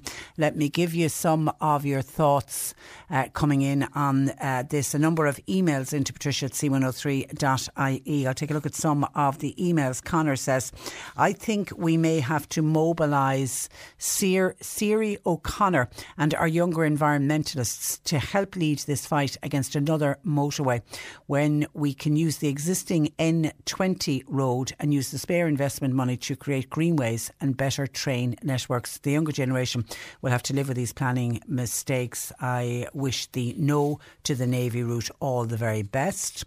Uh, says, do the road planners know that in the area where the Navy route was proposed, it has otters, barn owls, red squirrels, and lots of other species that we need to be supporting? Why take the risk on the environmental impact when there is an option to use the concrete structures that already exist on the N20? I will connect with other young people who care about our land and I will support the No to Navy group and other groups. Enough is enough. Brian says, in relation to the M20 motorway between Blarney and Rathduff, why would you spend between 100 and 150 million euro on a 10 kilometre section to save about 60 to 90 seconds drive time? Imagine what you could do with this money. They could address any remaining safety concerns with minimum investment and use the money for housing, hospitals, sports, etc. This is a crazy waste of taxpayers' money. No to the Navy. We're with you all the way. Uh, Deirdre says we want to applaud, applaud the No to the Navy group for raising the waste of land and money to the wider public. The planners are non imaginative in their proposals and have no issue with wasting our money on proposing routes that will ruin our green rolling hills forever when there is a road in place already. And Dara says the Navy route and any route not utilising the lands and road structures that we already have, i.e., the N20, sounds like the biggest waste of time and money. I see Michael Collins in Limerick has come out against the motorway and also backs upgrading the existing N20 corridor. Can you let the Navy guys know that we are with them and we will back them too? And that's from Dara. And I'm assuming Dara is emailing us and listening to us in Limerick. Okay, that's just a small section of the emails that we have received to Patricia at c103.ie. And other thoughts coming into the programme on the roadside memorials that we also addressed and the new bylaws that have been introduced by Cork County Council. Liz reckons on these roadside memorials, surely she says a black cross should suffice. She doesn't think that there should be any of these memorials, just put up a black cross. Tim feels pretty much the same. He says there shouldn't be any memorials to accident victims on the roadside. Surely a graveyard memorial should be enough. And Jane in Longova says, I don't think they should be allowed at all. They're dreadful, says Jane. They cause accidents. People should grieve at the graveside and not the roadside. I do feel sorry for these people, and there can be terrible accidents, but the side of the road is simply the wrong place to put up these uh, memorials. Okay, that's some of your thoughts on that. This one. Um, this is on the COVID 19. This is a high, Patricia, in regards to West Cork and the high numbers in West Cork. It was too many parties and too many people coming from the city and outside the area coming to West Cork that brought COVID with them over Christmas. Morning, Patricia. France have just announced that they're bringing in a very strict curfew from 6 pm this evening onwards to try to stop the spread of COVID 19. Many other countries are taking action, action now against the Brazilian strain, which has been identified this week. But no, in Ireland, we seem to once again be sitting on the fence. Correct me if I'm wrong, but do we not have a large amount of workers from South Africa in the meat industry? What is wrong with this country? I would gladly obey a curfew if it meant progress later in the year. Uh, the Brazilian strain has been, or was it was the South African strain has been identified in three people that travelled from South Africa, and obviously when they said they travelled from South Africa, they checked uh, all three cases, and unfortunately all three must have had COVID nineteen. We haven't as of yet had uh, a Brazilian strain of the virus, but that's not to say we won't. There was a time up to before Christmas we didn't have the UK strain, and now 50% of our cases are coming from UK. I know in England they've banned all travel from South America into the UK because for fear of the Brazilian strain arriving. And if they've done that, we don't have any direct flights between any parts, certainly Brazil or any parts of South America. They would all have to come through England. So, and of course, we now know that everybody arriving from tomorrow will have to have a negative COVID test. But as somebody pointed out, it doesn't stop people travelling from Belfast, does it? No, it doesn't. Uh, here's one that made me smile. Donald says, this is on the planned crematorium that we spoke about earlier, and its fumes Donald says, Well, when I'm dead and gone, I wouldn't want anyone to be exposed to my gases and fumes because I already expose lots of people to my awful gases and my flatulence as it is, and I'm doing that while I'm living, living says Donald. Adding a bit of light to our crematorium discussion uh, earlier. Uh, John says, Patricia, did you hear on the news last night that the guards fined 23 people for breaching the five kilometre rule? You're not allowed to travel five kilometre rules uh, away from your home. God help us. There was 23 people alone in Crosshaven, uh, all down from the city on Sunday morning, and not one fine was handed out. You never see a guard in a back road. It's all the main roads where they are seen who's kidding who, says uh, uh, John. And I saw listed in the papers today, they were talking about some of the people that they'd handed fines out to. I didn't realise the number was only uh, 23. Yeah, you think it would be.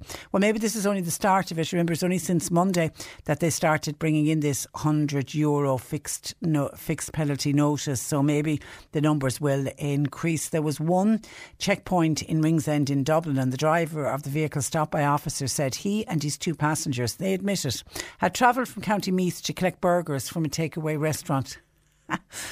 Unreal. Uh, all three were fined uh, 100 euros. Uh, and were t- sent back home. I don't think they got their burgers. They were 80 kilometres from their home because they just fancied a burger from this particular takeaway in Dublin. Crazy stuff. At a checkpoint outside Cork City, a man and a woman, not from the same household, were stopped while driving. Now, they claimed to be travelling to visit an elderly relative, but on completion of their checkpoint duties later, the officers patrolled a local uh, amenity car park. Lo and behold, didn't they find the same driver who had not travelled to visit an elderly relative and had no reasonable excuse for being outside the five kilometre limit for physical exercise. Both were issued with fixed penalty notices. And then two cyclists were stopped near Carrick in Galway. And when they were asked their address, it turned out they were 19 kilometres from home they were fined. And in another county, um, um, while in North Dublin, four people were seen leaving. This is an interesting one. They were seen leaving the rear of a gym. All gyms are closed at the moment. Further examination in included speaking with two gym instructors who said they were working from the gym as they had no internet at home uh, to conduct their online sessions. The Gardaí uh, gave them all all six, the four who left and the two who were inside, they were all given fixed penalty uh, notices. So rather than criticise the Gardaí for only handing out 23, maybe it's the case that they're just highlighting 23. But they, but even yesterday, Sergeant Ian O'Callaghan, or Inspector Ian O'Callaghan, on our Garda file said, we are from this week doing it. So, so you could be stopped if you're outside your five kilometres and you can expect a fixed penalty notice of 100 uh, euro. And I just want to give a mention because I know we had a couple couple of calls in about this earlier. Uh, Patricia, talking of crowds of funerals, and just I'm just trying to imagine the crowd that would have been at the late Eamonn Ryan's funeral if COVID restrictions weren't in place, as he was a true gentleman and so humble and a genius of a coach who got the very best out of his players and not having to use any swear words either. And I loved his motto to his players. He used to say, "You need to have small asses and small heads," meaning to stay fit and don't let success go to your head, which certainly worked well well for the Cork ladies team as they won 10 All Ireland titles in 11 years and 10 Munster titles and 9 league titles, which was some record and it'll never be bettered by any team. Sympathies to his wife and family. May he rest in peace. And that's from Jim in Whelan. Thank you for that, uh, Jim. And there was a number, a number of other people on air earlier as well saying that they just wanted to extend deepest, deepest sympathies to Eamonn Ryan's family and the Cork ladies footballers on his passing yesterday. And there was such an outpouring of love for this man. And you could see it yesterday when the news was announced that Eamonn had passed away. The Glenville Watergrasshill man led the Rebels to their first All Ireland title in 2005. And nobody could have predicted at that time that the incredible run that they w- would have over the next uh, 10 uh, seasons. And then, of course, when he left the woman, the women's setup, at the end of 2015, he was part of the backroom team for the men's set up between 2015 and 2018. And I thought the Cork uh, LGFA in their tweet yesterday were, you know, they were devastated with the news and, you know, and, uh, and having heard that he'd passed on to his eternal rest, they said he was a legend in his own lifetime. And that's, that's exactly uh, what he was. That's the late Eamonn Ryan. Uh, may he rest in peace. The C103 Cork Diary. With Cork County Council, supporting businesses, supporting communities, serving Cork. Visit corkcoco.ie. And the staff of Daily Industrial Supply Company, they're aiming to collectively walk, run, cycle, hike and swim 1,200 kilometres during the month of January. It's an effort to raise money for the Cork Simon community. You can donate to through their Just Giving page. If you have any community diary item that you would like us to include, any fundraiser, any activity happening in your community, let us know. You simply email info at c103.ie. Cork today on C103. With Macroom Motors, leading the way for Toyota hybrids. The place to order your 211 Toyota. See macroommotors.com. A Thursday evening is when the government released the figures for the local electoral area, just showing the spread of COVID 19 across the different local electoral areas right across uh, the country. We always focus, obviously, on uh, Cork. Uh, John Paul takes a look at the figures for us. Good afternoon to you, John Paul. Sorry. Good afternoon, John Paul. Good afternoon, if I press the right button, it would help. He's now, because of COVID 19, is in a separate room to me. Okay, now we did predict this time last week when we were looking at figures and they were quite high uh, for Cork after, after Christmas. We did predict that this week's were going to be worse because we knew that the previous week the figures had been very high for Cork. So that's why these figures today are high. We are just hoping that this time next week we should see these numbers going down because the numbers were less this week because these are the figures up to and uh, Monday. Uh, so they're not taking in Tuesday, Wednesday, and Thursdays where the numbers were down for Cork. So we can expect next week an improvement on this. Yeah. Okay. So this this is for the two weeks up to the 11th, which is Monday. That's it. So, Okay. th- we, we, as you said, there there was going to be an increase considering the numbers we saw last week, but hopefully next week these will have uh, reduced. Well, let's start in Bantry, and this is the Bantry electoral area. Here you're taking in Drimoleague, Castletown, Bear, and the peninsulas of Mizen and Beara. Uh, last week we had 201 cases here. This week it now was at 359 in Bantry.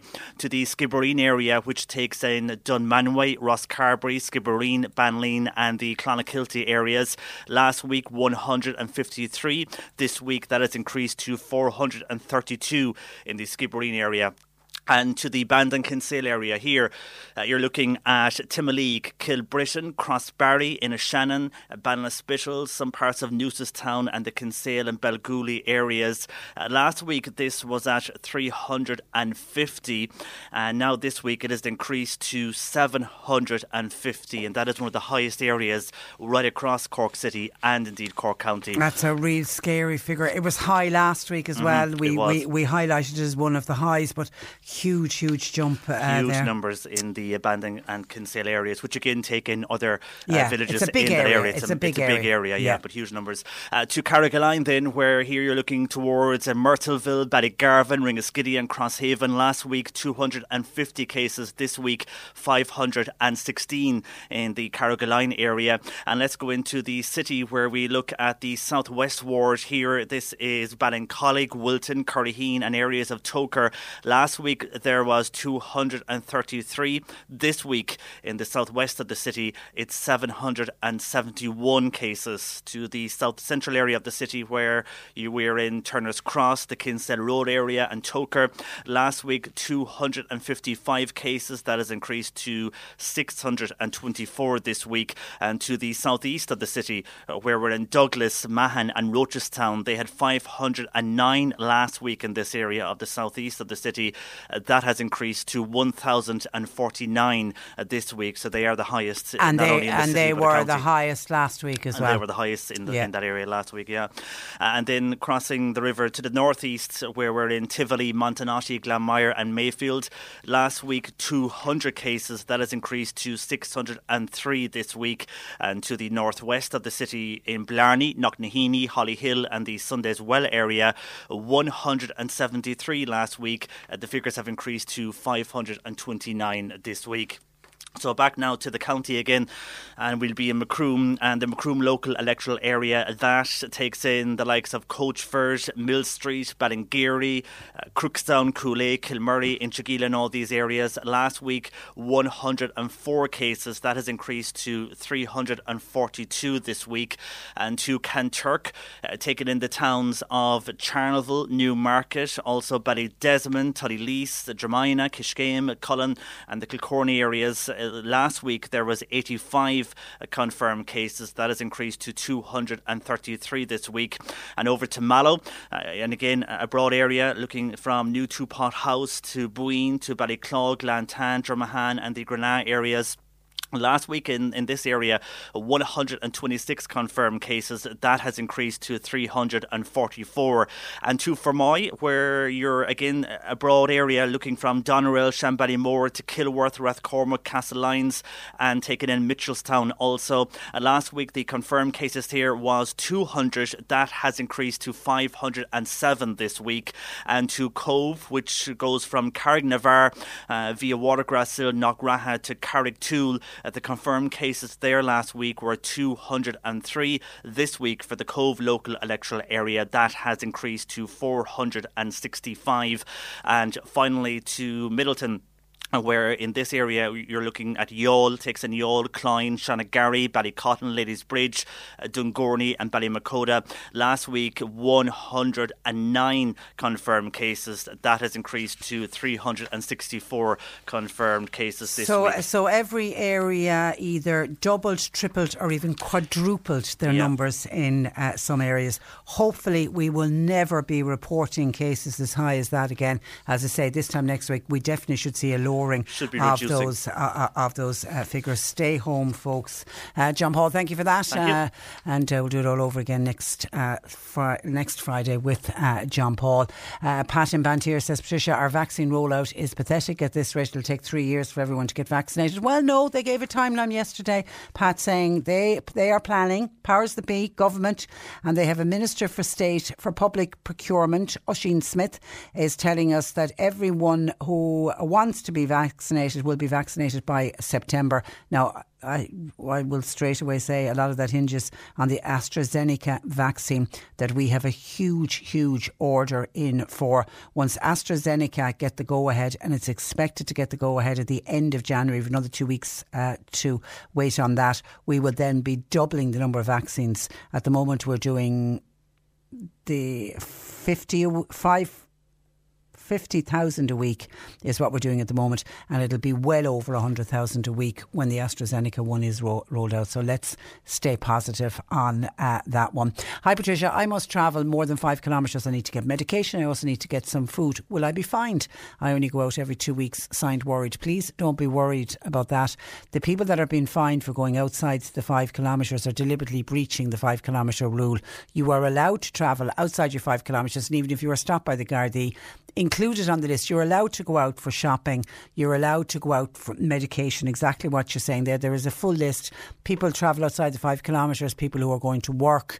Uh, people who are attending medical uh, appointments. People who are attending disability day services. If you need to attend court. Please God, you won't. You can do that. People also, if you need to provide care for children or you're going to visit elderly or vulnerable people, you can go. But food shopping is uh, is on it, so so don't worry at all. If you stop by the Gardaí, they're not out to fine everyone, but they're out to catch people who are lying to them, like the couple that said they were out visiting. They were going to visit an elderly relative and they weren't. They were going out to do exercise. They were going to a local amenity and they were outside the five kilometres. They're the people they're trying to, to to catch are those morons who thought it was okay to travel 80 kilometres to get takeaway food because you are allowed to travel to get takeaway food, but you go to your nearest takeaway. You don't go 80 kilometres just because you like the taste of that burger. Utter, utter stupidity. Hi, uh, Patricia, this is regard to roadside memorials. Uh, I lost one of my family a few years ago, and when I go there to the roadside memorial, uh, I always feel very near to them compared to visiting the graveyard. I feel their spirit is there. It's just a simple cross and a little flower bed. But I believe that his spirit lies there, seeing as that was where he drew his last breath. Oh, isn't that just heartbreaking? And I was very conscious actually when we were having our chat with Declan Hurley of family members listening who had lost loved ones on, on in horrific road traffic accidents that we've had uh, in this country and particularly in this uh, county. And it's one thing that the councillor pains to point out they don't want to upset uh, anyone, but it's just going forward now. They want to keep everybody uh, safe. And I absolutely can understand and identify and, un, and uh, not identify, but I certainly can understand why you feel closest to where the person passed away, why you feel that that is the point where you feel closest uh, to that person. I absolutely can uh, can understand uh, that. And as I say, your little memorial won't in any way be touched. Any of the existing ones will remain in uh, place. And we hope you're doing well and uh, stay safe. Then Mary says, Patricia, do you or any of your listeners know why we are back to signing again for our pensions? Seeing as the virus is far from gone, we haven't signed since the first lockdown. Why now? Have other people noticed that? Hmm, I was unaware. Is that in every single post office? I mean, I'm assuming it is. It wouldn't just be one post office deciding uh, to uh, do it. Uh, we'll get on to An Post and find out because they don't want people sharing pens. It's one of the things. I mean, even when you're at work, you're told not to share pens. And if you're in, I know certainly in the credit union in Mallow, I know this because my niece works there and they have to use pens because people need to sign various things when they're doing their business in the credit union. And they sanitize all of the pens. So they have a bunch where the pens have been sanitized, and then they. So when you pick up a pen in the credit union in Mallow, and I'm, sure, I'm assuming this is all credit unions, it's uh, it's a sanitized pen. So I, I, don't know what's going on where Mary's talking about. Are they are there individual pens there for everyone? Or is it one pen that everybody is uh, using? We'll check with An Post just to see if they changed their rules uh, on that. Because it's usually electronically you're signing isn't it on a screen? So you have to hold the special stylus that comes with the little machine. Uh, anyway, let, let, let, let us look into it. 1850 uh, 333 103. Uh, John Paul taking your calls. You can text our, our WhatsApp to 0862 103 103. Let's take a break though. We're back talking movies with Mark Malone. Cork today on C103. With Macroom Motors, leading the way for Toyota hybrids. The place to order your 211 Toyota. See macroommotors.com. This is the Cork Today replay on C103. If you thought the only way to get a more defined jawline with natural looking results was through surgery, think again. Juvederm Volux XC is a non surgical injectable gel filler that improves moderate to severe loss of jawline definition and can help you achieve natural looking results with little downtime. Even better, this improved definition lasts up to one year with optimal treatment. No maintenance required. Improve jawline definition for a smooth, sculpted look with Juvederm Volux XC. For important safety information and to find a licensed specialist, visit juvederm.com. That's J U V E D E R M.com. Not for people with severe allergic reactions, allergies to lidocaine, or the proteins used in Juvederm. Common side effects include injection site redness, swelling, pain, tenderness, firmness, lumps, bumps, bruising, discoloration, or itching. There's a risk of unintentional injection into a blood vessel, which can cause vision abnormalities, blindness, stroke, temporary scabs, or scarring. Talk to a licensed specialist specialist to find out if it's right for you. When you're ready to pop the question, the last thing you want to do is second guess the ring. At Bluenile.com, you can design a one of a kind ring with the ease and convenience of shopping online. Choose your diamond and setting. When you find the one, you'll get it delivered right to your door. Go to Bluenile.com and use promo code LISTEN to get $50 off your purchase of $500 or more. That's code LISTEN at Bluenile.com for $50 off your purchase. Bluenile.com code LISTEN. Even when we're on a budget, we still deserve nice things. Quince is a place to scoop up stunning high end goods for 50 to 80% less than similar brands. They have buttery soft cashmere sweaters starting at $50, luxurious Italian leather bags, and so much more. Plus, Quince only works with factories that use safe, ethical, and responsible manufacturing. Get the high-end goods you'll love without the high price tag with Quince. Go to quince.com slash style for free shipping and 365-day returns. to turn our attention to movies. Mark Malone, our movie reviewer, is with us. Good afternoon, Mark. Hi, Patricia. And this week you watched Wonder Woman for us, and you also watched a movie called Jiu Jitsu. But let's start with a quick trailer from Wonder Woman. Diana, your time will come, and everything will be different.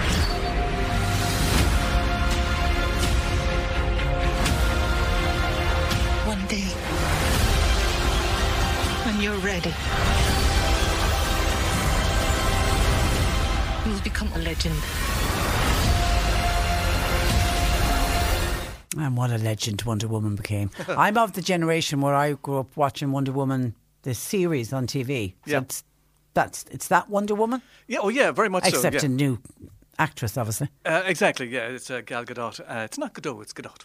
And uh, yeah, I mean, the thing about it is that uh, uh, when you compare this one to the, the the first film, the first film was very very different. Actually, this one is all colours. It's all blues and and and and reds and greens and yellows. And I think what they tried to do is, I think the director Patty Jenkins wanted it to be very similar to the TV series. In fact, and I think she pays tribute to that, the way the film looks compared to the first film. First film was very different. The very first film was kind of darkish. It was it was set in World War One and it was really entertaining. I mean, it was fabulous to watch. Great action sequences. Uh, Gal Gadot and uh, Chris Pine were great together. They had a huge amount of chemistry, and it was brilliantly directed by Patty Jenkins. So we were looking forward to the next one. This is Wonder Woman 1984. She's back as uh, the director again, but unfortunately, she has written this one. And I'll be brutally honest with you, it's a mess. It is really, it's all Ah. over the place.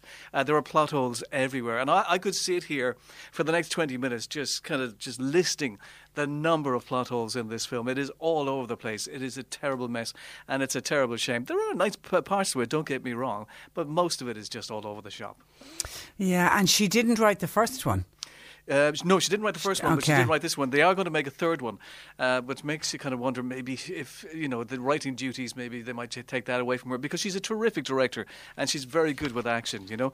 And we did hear when they made this that there were problems that they had to go back and they had to rewrite a lot of stuff. They had to redo a lot of, uh, of scenes. So I mean, if they thought they had cleaned it up and made it better, you do wonder just how bad the original film was. Uh, of course, COVID put paid to this really being in the cinemas. So basically, what Warner Brothers have decided to do this year is all their movies are now going to go on HBO Max uh, first, and when they're on that pl- platform for a while, then they release it to everybody else. So this is now available for people like you and me to download.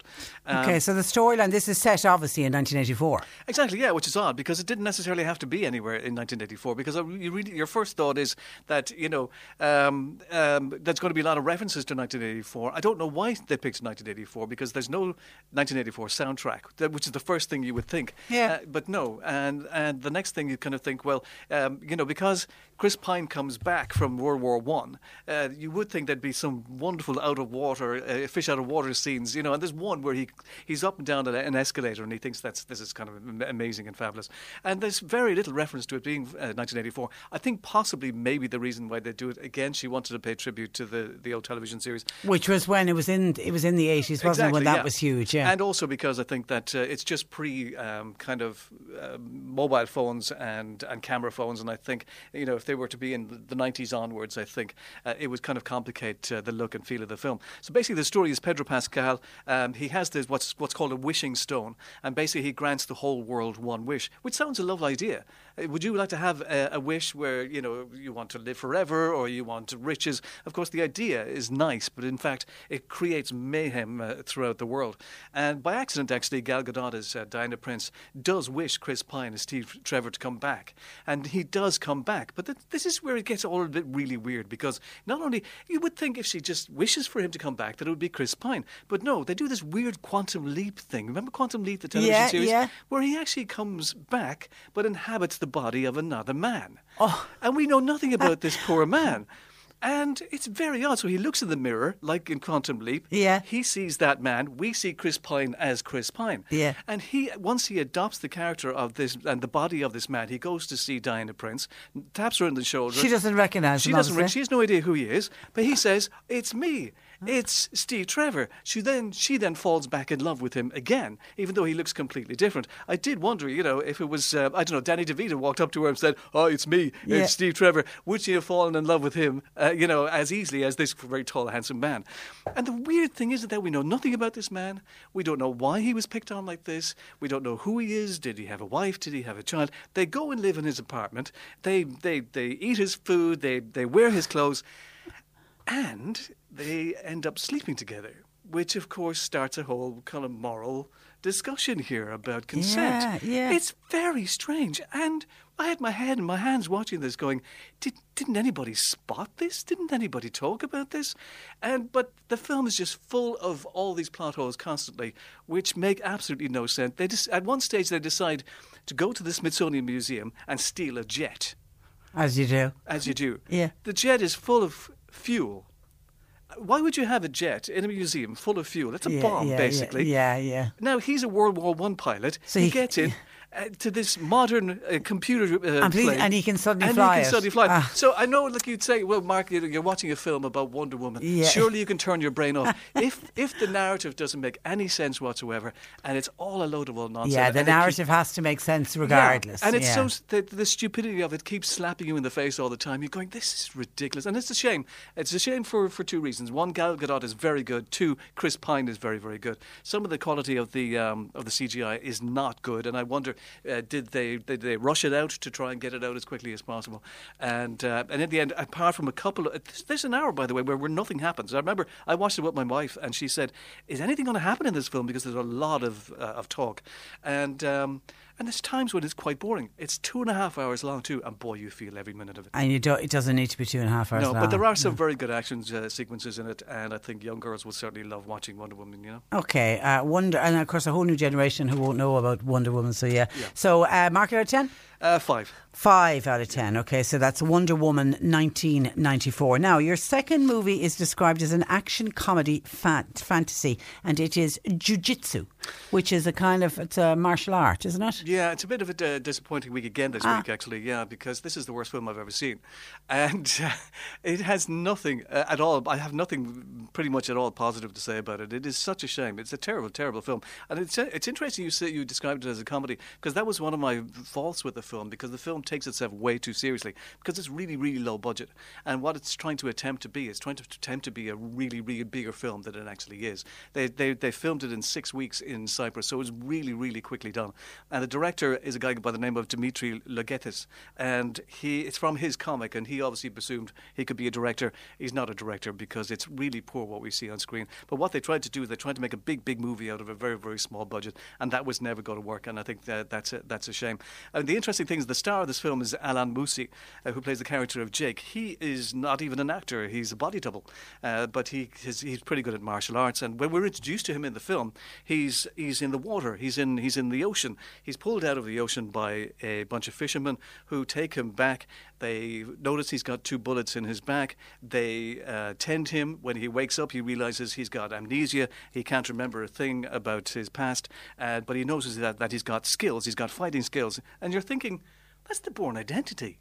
That's Yeah, Jason that- Bourne. yeah, yeah. And then you think, that's odd. Now, they made this in Cyprus, so all of a sudden they run around the corner and there's a forest. But obviously, there's no, there's no, there's no jungle. There's no jungles in, in, in, in Cyprus, so they CGI'd the forest, and it's dreadful. And they get attacked by these. Wait for this. They get attacked by space aliens who can appear and disappear, and you're thinking, hang on a second, um, you know, that's Predator. They just so so the the writing is incredibly lazy, and the film is just full of these action sequences which go on and on and on and on and on. Now, if I was to ask you to look at the, the list of the the characters and the actors and Yeah. look at the poster, what do you see? Uh, what do I see? Well, I, well, I see people doing. Well, You see Nicolas Cage. Oh, that's Nicolas Cage, yeah. The film took they took three uh, six weeks to make the film in, in Cyprus. He was on screen. He was on sorry. He was on set for three days.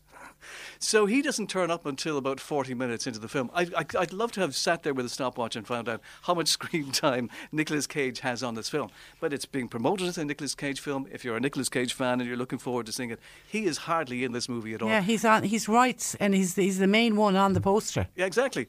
And uh, he's hardly in the film at all. all because you know. Was that because of COVID?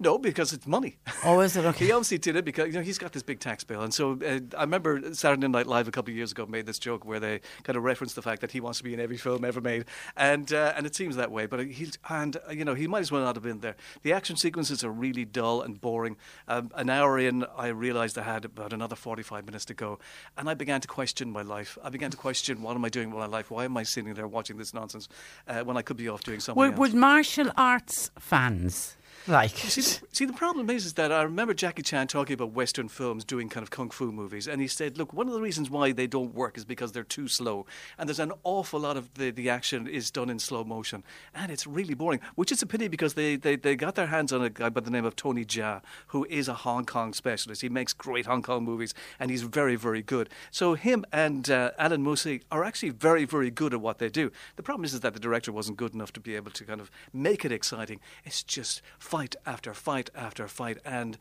it's boring as heck. And I hated it. I'm afraid. I'm sorry. Okay, and the blessing is it was only one hour forty five minutes, didn't it? Two and a half hours. Mark it out of ten. I'll give it two for Nicolas Cage's amazing wig. Oh. okay, and the movie is called Jiu Jitsu. All right, Mark, thank you for that. We'll chat next Friday. Thanks uh, for joining us. That is Mark Malone, our movie reviewer. Some of your thoughts coming into us. Hi, Patricia. I'm Irish and living in uh, Germany, listening to the programme. Good to have you along, where the COVID is getting worse and worse every day, even after a 10 week lockdown. Nothing went right here in Germany, and now it's going to be extended again. And with the vaccine rollouts really slow in Germany, only 1% have been vaccinated. I remember, in Germany, eight, there are 80 million people. Is there any way an Irish citizen could get vaccinated in Ireland? Question mark, question mark, question mark. Would like to know. Thanks from a Corkman in Germany. Stay safe and stay positive, and indeed, uh, stay safe and stay positive to you uh, as well. You have to join a long queue of people over here waiting to get vaccinated. But yeah, I did read a report online yesterday. Uh, Germany really are struggling to get the COVID under control, but really struggling with vaccines as well. I'm sure I saw um, the Angela Merkel is saying she's going to bypass the EU and get their own vaccines now as well because they realise that it's way, way uh, too slow. We were talking about the Brazilian strain, which isn't in our shores, thank God. Pat in Fermoy says, Patricia, speaking about keeping the Brazilian strain out of Ireland. Well, I know of a Brazilian who's gone home for four weeks holidays. Wow, that is uh, a worry. And to the lady who contacted us, who is afraid to go out, she needs to go out at the weekend to get food and medication, and she only goes out once every two weeks and gets all her bits, but she's got to go outside the 5k, and she was fearful that she was going to be fined. And I was saying nothing at all, you've nothing to worry about. Somebody else says, Patricia, I'm so sorry to hear that last person text in about being afraid to go out, just to let people know it's all a load of nonsense. I'm a lorry driver on the road all day, every day, and people are well over their 5k. All you have to do is pass Doneraile Park any evening, or especially at the weekend. It's 95% full of cars and people who are well over their five kilometres from home. Um, the guards need to be doing more. Oh, well, let's wait and see what will happen this weekend. Will the Gardaí will they target an area an area like that because the hundred euro fixed nose penalty only came in since uh, Monday. So we'll, let's see. Uh, let's come back to me on uh, Monday and let's see will we hear of more people being fined for being outside of the five kilometre rule. Listener says Patricia, those COVID figures that John Paul read out uh, during the programme are they only for last week? No, they're a rolling figure for the previous two weeks. So it's a rolling figure that we get. So they drop one week and then they'll add in the following week. So it's a rolling figure. So they were the figures from the 29th of December through to the 11th of January, which is when we saw the biggest surge, uh, as of course, as a direct result of Christmas and before Christmas, people out uh, socialising. So we are hoping, fingers crossed, that next Friday's figures uh, will have dropped because uh, people are abiding by the rules and regulations. And more than anything, we all just need to stay at home. Okay, that's where we leave you for today. My thanks to uh, John Paul for producing the programme and for taking the phone lines, which have been incredibly busy uh, this week. Thank you to everybody who contacted the show. Nick is with you for the afternoon. We are back with you on Monday morning at 10 o'clock. Until then, I'm Patricia Messenger. Look after yourself and most importantly, stay safe. Cork today on C103. With Macroom Motors, leading the way for Toyota hybrids. The place to order your 211 Toyota. See macroommotors.com. Want flexibility? Take yoga. Want flexibility with your health insurance? Check out United Healthcare Insurance Plans. Underwritten by Golden Rule Insurance Company, they offer flexible, budget friendly medical, dental, and vision coverage that may be right for you. More at uhone.com. Even when we're on a budget, we still deserve nice things. Quince is a place to scoop up stunning high end goods for 50 to 80% less than similar brands. They have buttery soft cashmere sweaters starting at $50 luxurious Italian leather bags, and so much more. Plus, Quince only works with factories that use safe, ethical, and responsible manufacturing. Get the high-end goods you'll love without the high price tag with Quince. Go to quince.com/style for free shipping and 365-day returns.